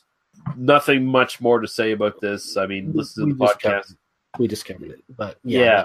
great film But uh, I mean, fucking great. I was pleased to be able to cover it on the podcast, and I'm glad you suggested it. So I'll leave it at that. Six revolver Oh, yeah nice. Uh, this was uh, this was my. I, I went through all the um, poliziotteschi and went like, Mhm. which one really? I mean, not that I wouldn't. I would have been happy to have you know multiple, but it was which one was the one that really hit me the most, and I think Revolver is definitely that one. Um, it was almost the uh, the police serve the citizens, which was uh, right, right. another kind of interesting one that, but didn't quite kind of get there thematically and structurally. That one's a bit slower, yeah. Yeah, yeah. Um, but Revolver, I mean, a- pair of great performances from uh, Fabio Yeah. Testi and from uh, Oliver Reed. Yeah. Really interesting crime film plot that then kind of becomes this like really fascinating political thing in this very dark elemental kind of narrative at the really in the last like 10 15 minutes. Uh, again like one of those i mean it's hard to say like you know it's this Ital- it's this low budget italian crime film from 1973 go watch it you know for, for people who are not you know it's tough to it's tough to kind of sell people on that era of cinema that you know. Yeah. They're dubbed or you know there's like, like they just kind of they don't Right. look like a modern film and it just sort of it just kind of what the what the fuck are you showing me right now but i think legitimately a great film in its own way I totally agree. I mean, I mean, if if people have never seen it or listened to this podcast, if you want to get some sort of insight uh, into Italian culture at that time, like what they were sort of responding to, and what was going on in Italian society, the Teschis actually do a good job of sort of highlighting like the big points of that. You're not going to get nuance necessarily, like Yeah. you're, you know, I mean, if you want the real details, then just get to history books and start looking into that shit. But if you want to see a really honest response from Italian cinema about where Italian culture was at that point, the Teschis do an amazing job of just showing you the the corruption and the fallout from World War II and where Italian society kind of was at that point. Like there, there's a lot of really poignant kind of things going on in these films that well, the thing the thing with films of this type is that they're kind of low budget they're made quickly they're made you know and and they're made for sort of a paying audience because of all those factors they're allowed to be a little or at least today we can look back on them and, and uh kind of see they're they're responding to something in the culture. It feels like this very authentic response to something that that's actually happening. And through this funhouse mirror because like nobody thinks that like this is like a realistic portrait Yeah. of what like you know police culture was in 1973 in in in Italy. But at the same time there's something you know it- it's responding to that. And, it, and it's and it's trying to get at something that like if a more considered film a more sort of polished you know oscar worthy film or whatever would not touch on these issues in the same way. And i mean this is the same thing. It's funny like this is the same thing that the um the last detail you know Right. is you know made in the same year. And you know we think about just the way the performances were and the way that the you know sort of the the way that films were shot in this era you know it's we're pre blockbuster we're pre like spielberg comes and changes the world right you know Yeah, yeah, yeah. Uh, and al- also, I mean, I'll say the poliziotteschi stuff. I mean, yes, they are exploitation films. So, I mean, they're basically they're tapping into the the pulse of the culture and heightening it, and you're getting a lot of gunplay, you're getting a lot of sex and violence and stuff like that at the same time. But they still do sort of open your eyes to a lot of the things that were going on, like a lot of the corruption and shit that was going on in Italian society at the time. Like you you can't get And- away from it. and the greatest use of yellow socks in cinema history So, yeah. Yeah, okay. Uh, my next one, my number five, is going to be Hard Times from 1975, directed by Walter Hill.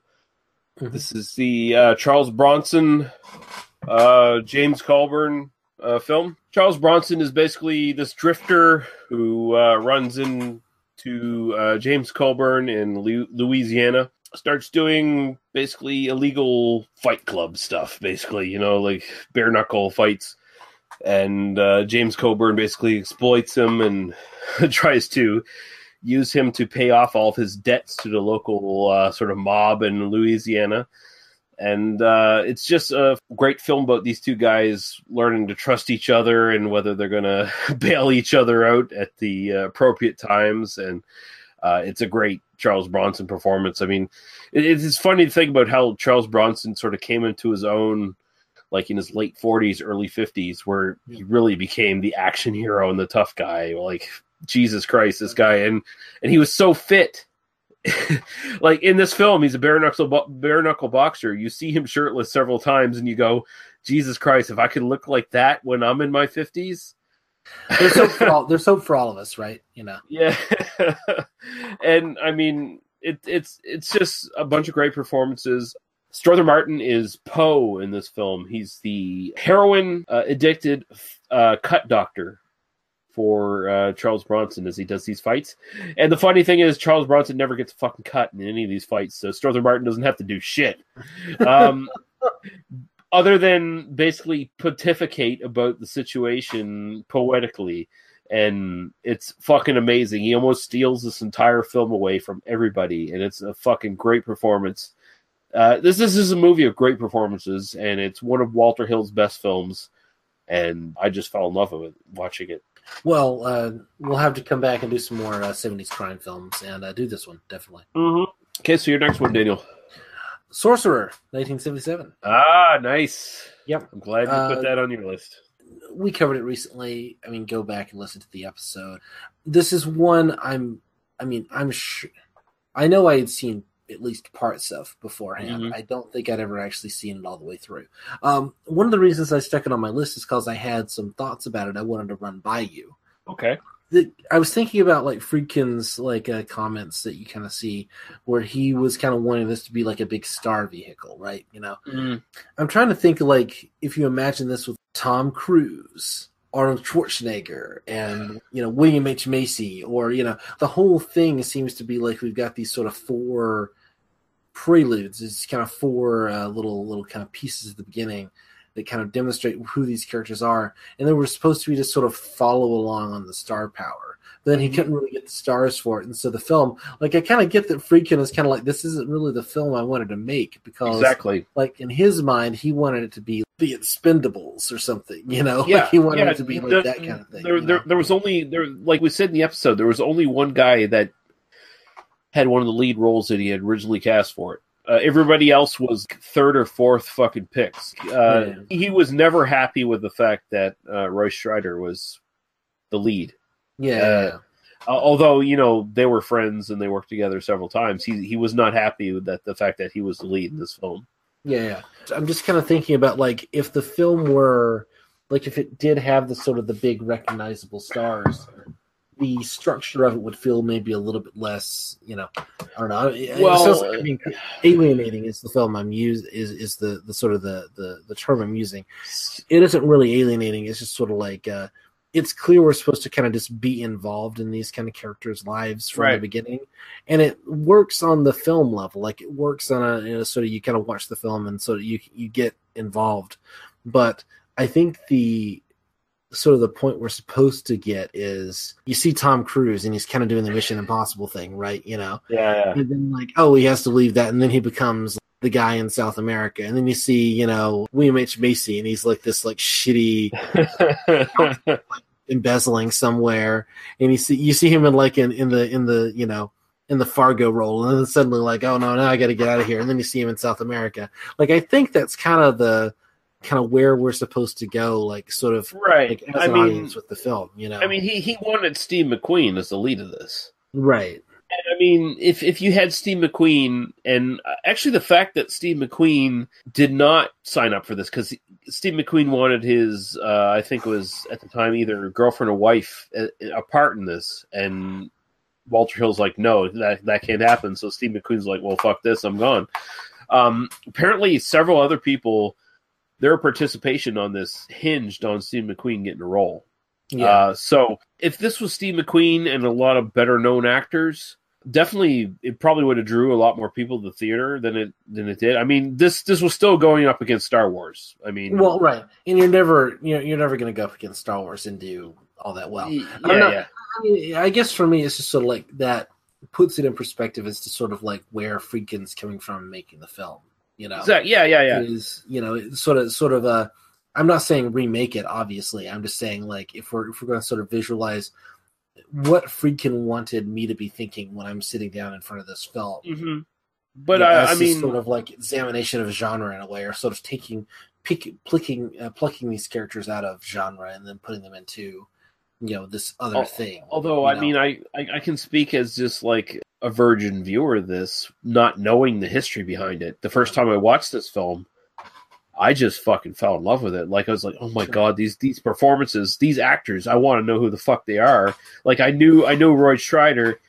Um, I I, I, I saw fucking uh, Joe Spinell in a, in a bit part in this, Mhm. and I was like, oh my god, this movie's amazing. Why why the fuck I had I not heard of this movie before? I watched it and I just fell in love with it.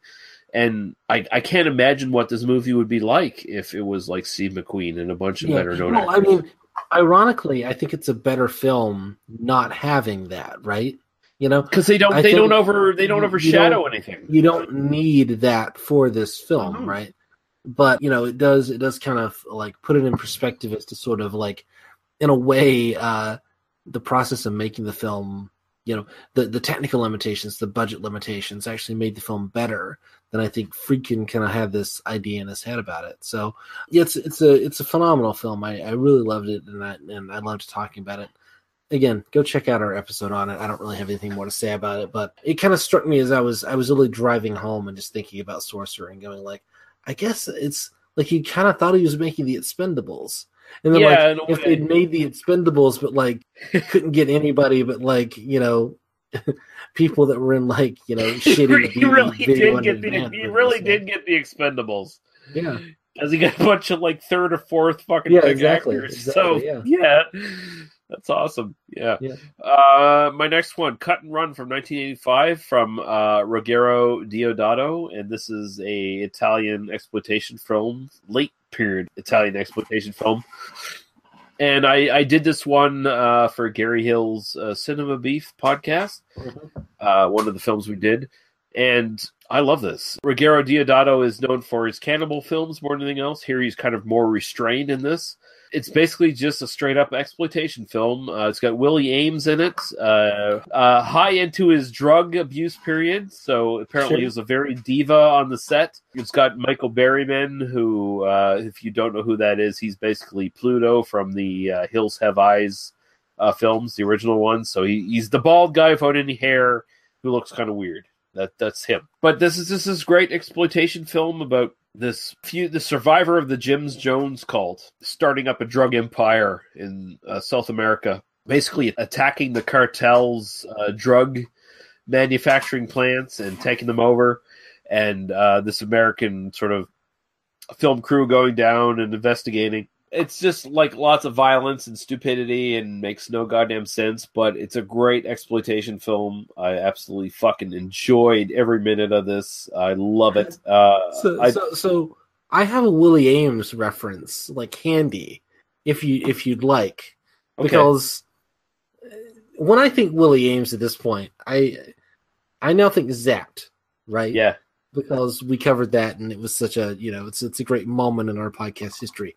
Go check out our Zapped episode. I think it's one of the best ones we've done. Mhm. Um, but we think of Willie Aames, and we know him from Who's the Boss and Zapped, and then uh, now we know him as like conservative Christian douchebag Bible man. Bible man. You know, he's also the lead voice actor in the animated Dungeons and Dragons cartoon. Is he? From the, yeah, a friend like brought the DVDs over, and we were sitting watching it. I'm like, hold on, Willie Aames is the voice of like the blonde shithead in the like. By the way, that cartoon better than it has any right to be to be an early 80s animated dungeons and Uh. dragons cartoon you know gary Gyga- gygax had like intimate like involvement in that and it shows Oh, yeah. in the best way i really want somebody to kind of remake with that same kind of sensibility because today we could do it a lot more justice i'm not saying it's a good like cartoon series but it's not shitty in the way that like you might think it, it was you know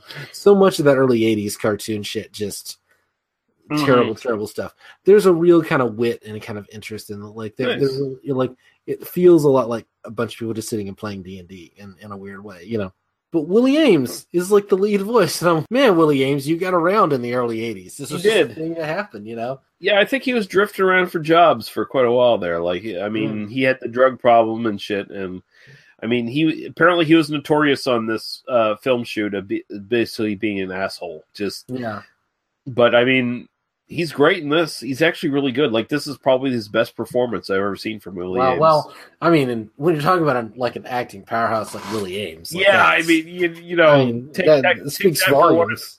yeah, yeah. but I mean, still, this this is a really enjoyable exploitation film. It's just Ruggiero Deodato is known for his cannibal Holocaust kind of films. Mhm. There are some moments in this that are, are as brutal as what you see in those films. Like there's a bisection in this film that's just. Ooh, it's it's cringeworthy. It's it's that good. Uh, there's some really good effects in this film, and it's just a balls to the wall fucking exploitation. Don't give a shit. We're gonna murder a bunch of people, show some tits, show some rape, you know, like all that stuff. Yeah.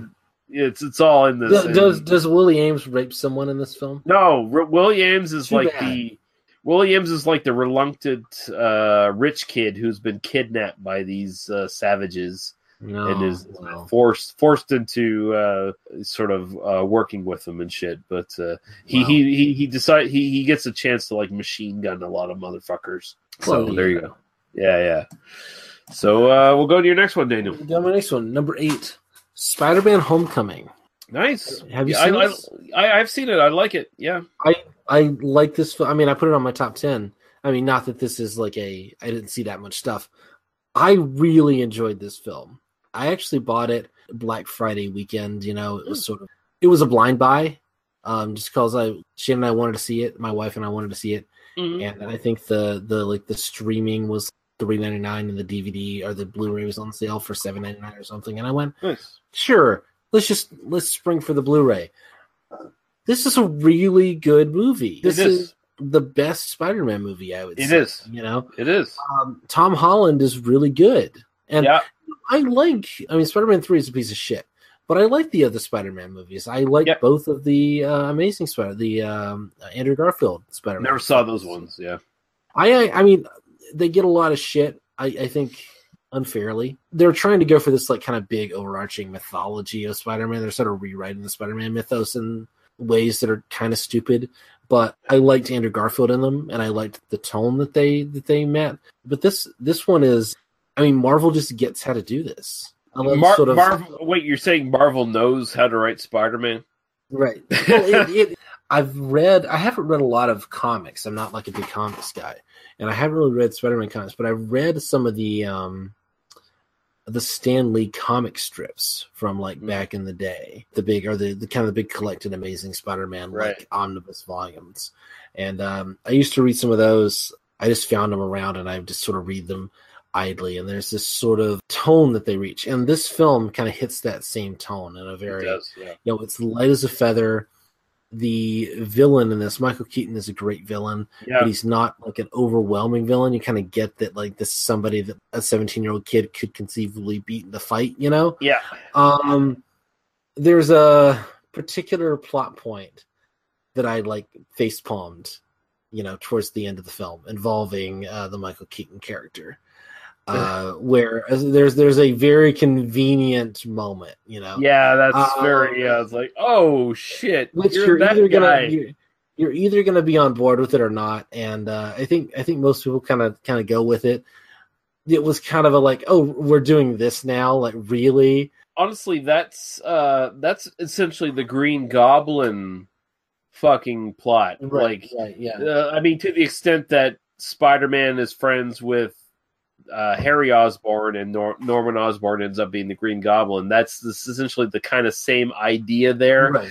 but it's it's it's changed for love interest instead. Yeah, Right. Well, the idea that it's sort of, I mean, it just sort of comes out of nowhere a little bit and just sort of Right. becomes like, It is. oh, everybody knows each other in this world, right? You know, Right. like you couldn't, know, I don't know, like it, it doesn't kill the film for me. Obviously, I still think it's it's really really good. No, it's minor. Um, but it but it was this kind of like moment where I'm just like, we're, doing this, like this is the Yeah. level to which this It's like is. okay, let, let's move on. Let's let's let's forget this real quick. Um, but yeah, no, I Spider-Man: Homecoming. If you haven't seen it, it's it's it's worth a watch. It is one of the most fun. Again, this list is a lot of fun movies, and this was kind of a blast for me. I mean, this Yeah. is it doesn't ask a lot from the audience, but it doesn't insult the audience either.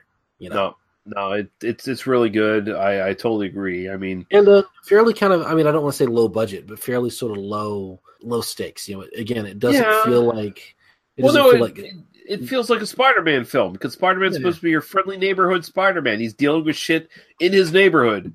He's he's not saving the world. yeah, Yeah, absolutely. And Marisa Tomei is hot. I mean, Marisa Uh, Tomei, Aunt, you know. Aunt May is hot. Yeah, Yes. that's yeah. Uh, uh, Tony Stark said as much. It's like, oh shit, your your your aunt's really hot. I, I'm going to flirt with her. well, the funny thing is that like the, the scenes because I had I had watched uh, Captain America: Civil War just before this, Yeah. just before I watched this, and uh, the scenes with Spider Man and Tony Stark are just completely like, hey, look, we've got another better movie coming. Yeah, It's gonna, you know, exactly. like it's just crammed into Captain America: Civil War, which is like there was some interesting stuff in that movie, but that was just a fucking mess, right? You know, Can't, can't, can't you wait for Tony Stark to tolerate Spider-Man while he flirts with his aunt? Can't Yeah. you wait for that movie? I just I want I want to see the uh like the romantic comedy between Tony Stark and Aunt May now. Like that's where Spider Man isn't even you just see him in the background, like occasionally spinning around and like you know taking out a bad guy, and the whole movie is just like one date where Yeah. like one long date night, like a like a before sunrise, where it's just Tony Stark and Aunt May, you know, sitting and talking about like things. So I don't know. We- We've reached that point in the evening where I'm just spinning webs of plot for you know for the Yeah, end. yeah, yeah. It's worth checking out. If if you were skeptical of this, of the like the nine year old Spider Man, you know, where a lot of people were like, seriously, like he's a fucking kid. He's great. Like he's really it's, good. It's fun, and I and I love that he has an accent too. I love that he's Yeah. actually like you know you can uh, you can you can pinpoint where he is in New York, and it's great. Like he feels authentic. Uh, my next one, Get Out, 2017, Jordan Peele, fucking great, I- fucking horror movie. I movie. Still have not seen that movie, and I like Uh, that's it's so like the one. That's the one that I was like, this would definitely be on my list if I had seen it. It's so good. It's so fucking smart. think- it's so think- fucking funny.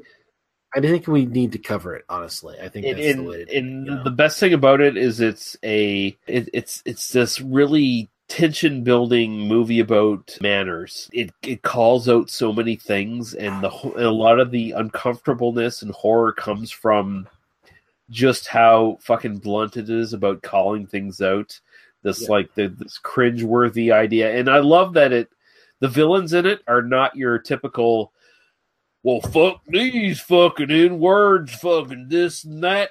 It's it's a bunch of fucking liberals who are They're- they're- appro- they're- appropriating culture. They're rich white people. Yeah, you know? and the, yeah, and they're appropriating black culture in a mu- in a most disturbing way. I have read a lot of think pieces on this. I know I will have much to say about this film. I think you will, yes. when, when Uh, we cover it. You know, but it's it's Um, so it's it's so smart and it's uh, it's an incredibly subversive film at the same time and the ideas it put, puts forward are really good and the performances are fucking on point and it's just i've seen it about five times now this year and every time i just feel like pinpricks on my back and i feel it's just the conversations just make me ugh. Again, like, let's I just- uh, let's let's stick this on the like. Let's do this in the next few months. Kind of. Yeah, yeah. Well, we'll do that. But uh, I mean, it is not overhyped. It it is legitimately that great of a film. So your next one, Daniel. The Texas Chainsaw Massacre. Awesome. My issue with us recording on this is that you and Paul had you know knew this film backwards and forwards and uh talked about like you know everything, which is great. But I had really nothing to add. you know, Yeah. I was like, yeah, that's that's that's nice. You know, I kind of got done talking about it uh, fairly early on, so I I hope that didn't uh, make the audience think I didn't have enthusiasm for the film, which I do have enthusiasm for the film. I think it's a a dirty, grimy little like kind of character study that turns into this horrific, well, horror film. You know, Yeah. a slasher movie. You know, a great movie, one of the greats of the genre, one of the greats of of all time, and uh, I just you know.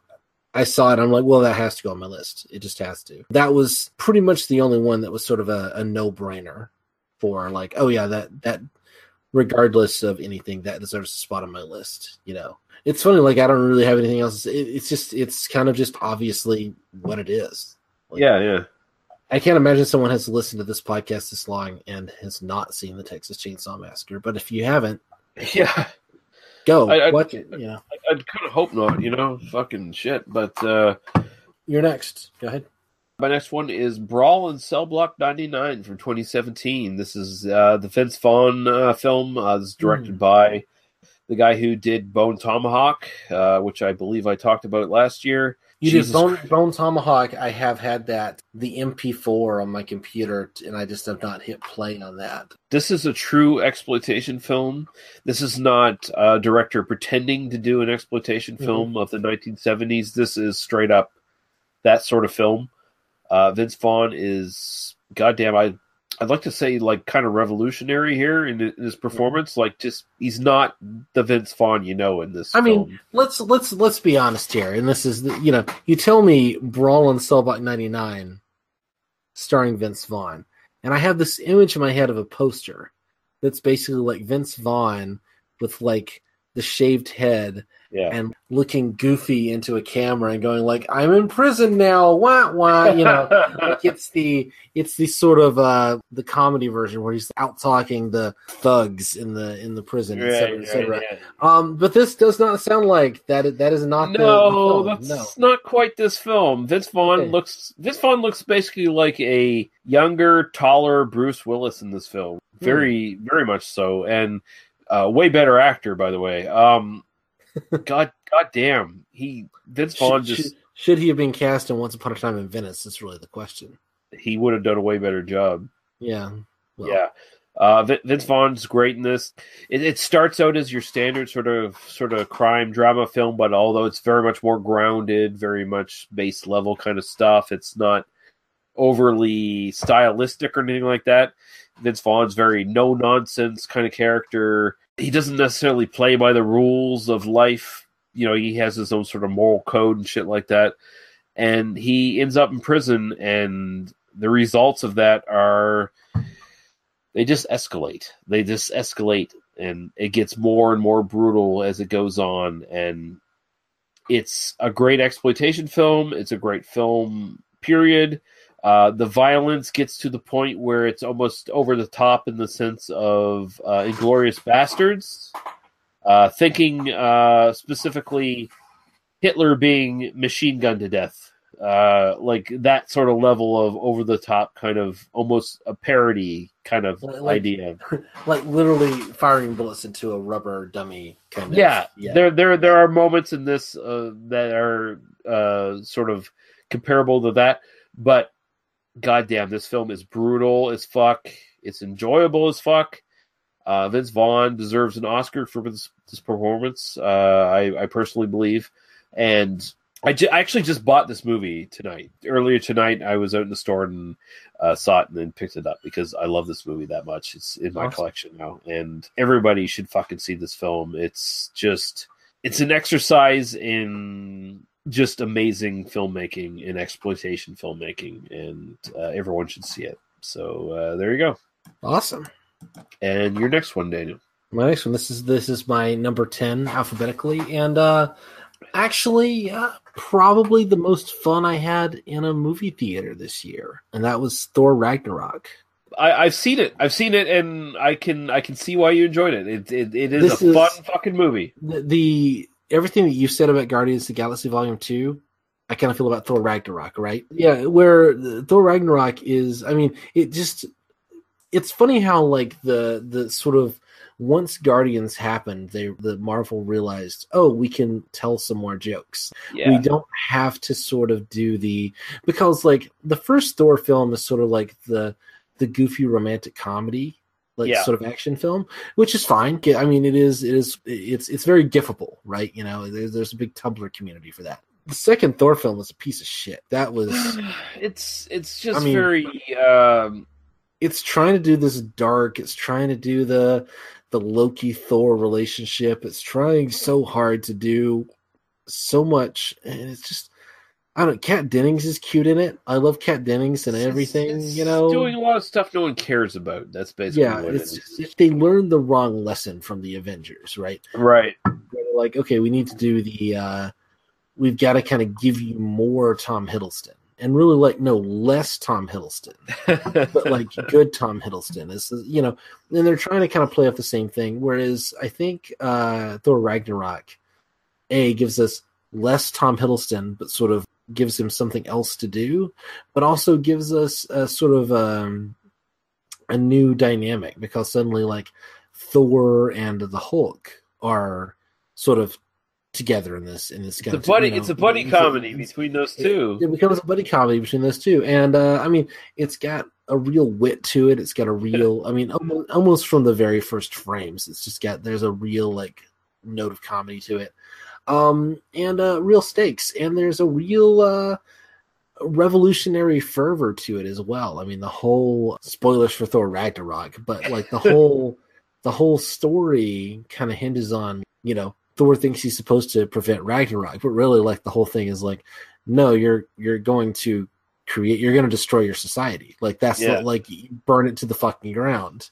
Um, which is again is a very like 2017 sentiment. Just burn the thing to the Yeah. ground and we'll start over. Um, and then they become refugees that are probably gonna like try to land in norway. Um, Right. because there's this, and it's like oh my god there's a lot of really interesting stuff buried under the surface of this film but you can also just treat it as my god it was it's just such a little jolt of energy. Um, and it's got so much like really cool shit in it. It's so much fun and uh That's uh that's a great pick. I'm actually surprised I didn't put it on my list, at least for an honorable mention. Now that you mention it, uh, i'd also like to mention um just before we move on doctor strange i saw yeah i remember it I saw it this year i remembered it after i'd already made my list while we were talking and that totally would be on this list somewhere nice. um, because that's the that one was I thought was going to be terrible because it was so much better than anyone but, expected. like it gets past the like it's a white guy doing Eastern quote unquote Eastern magic fairly quickly and kind of deals with the origins of the character.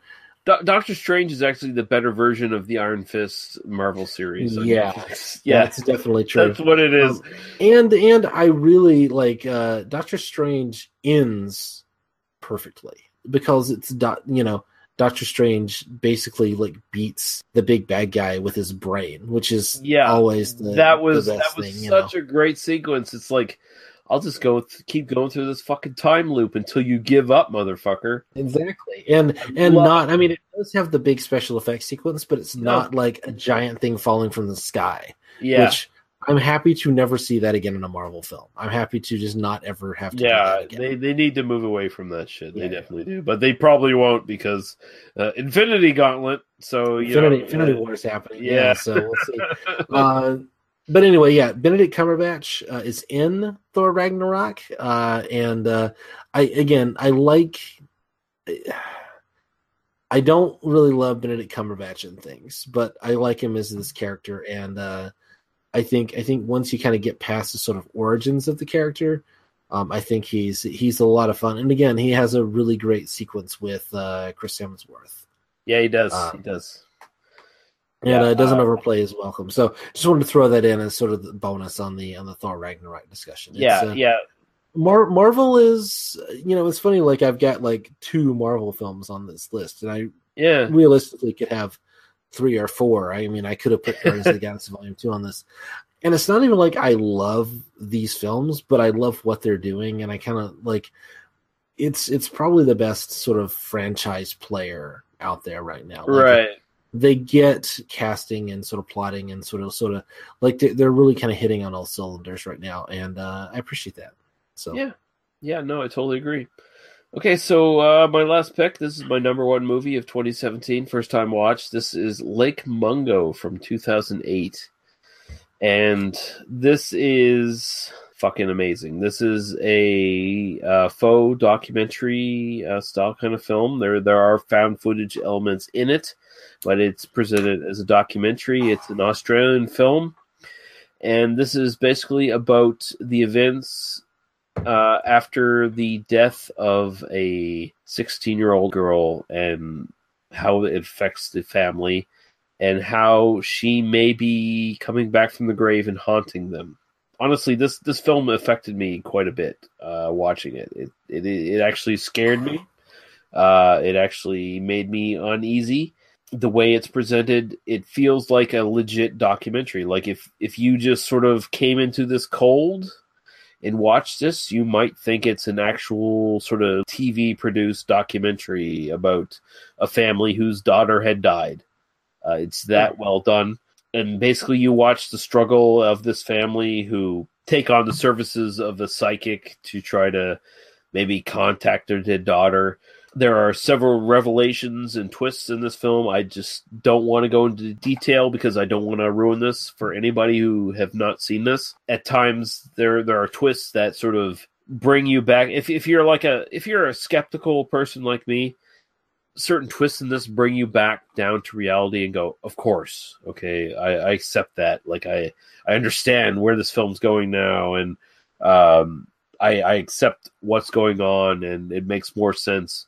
But then by the end of this film, it just gets really fucking haunting and scary and sad. And really, I mean, ghost stories, what are they? They're, they're more often explorations uh, and responses to grief and loss more than anything else. Yeah. And th- this film is one of the more impactful explorations of grief and loss that I've ever seen on film. And whether it be, you know, straight up dramatic Hollywood productions or this, which is presented as a legit documentary, it's so sad. It's so fucking sad.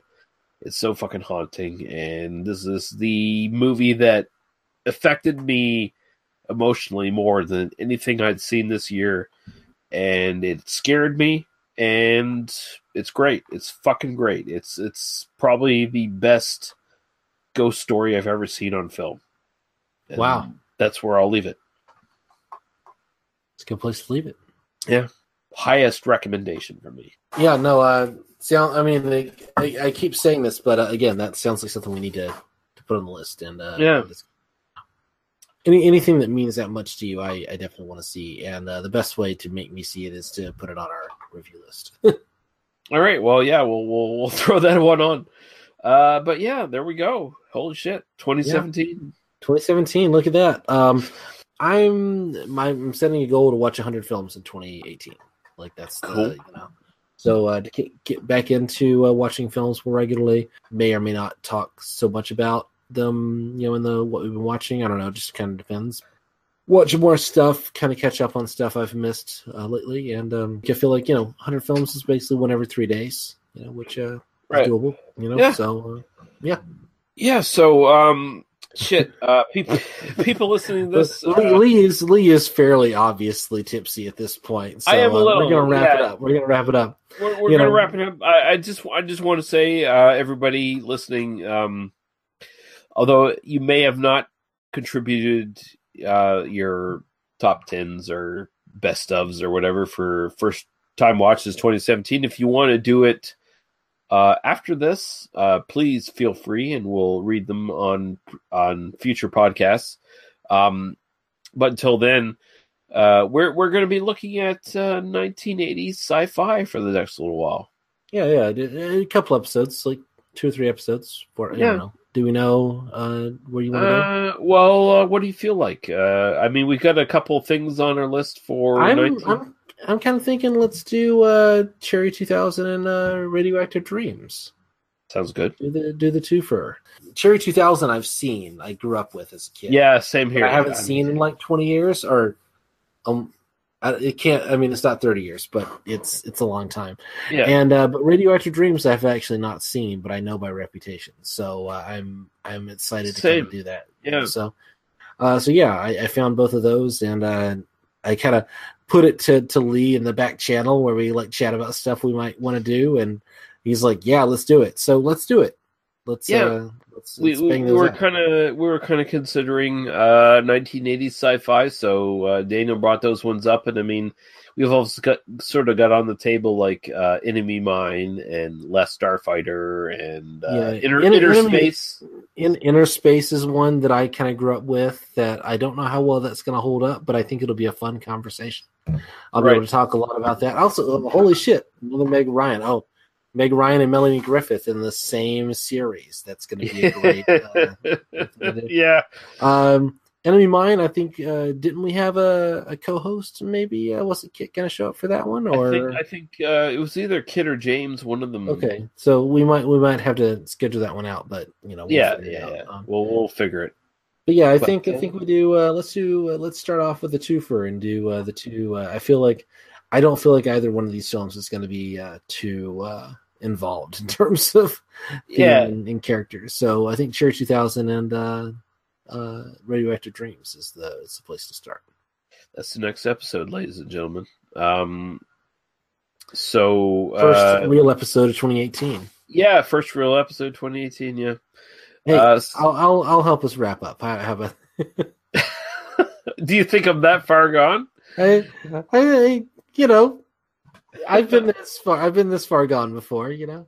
Okay, Go Let, ahead, let, let's see. Let's see you do the entire wrap up, Daniel. Go. the entire wrap up. You can find us at tmbdos.podbean.com. You can find us on Facebook. They must be destroyed on Sight.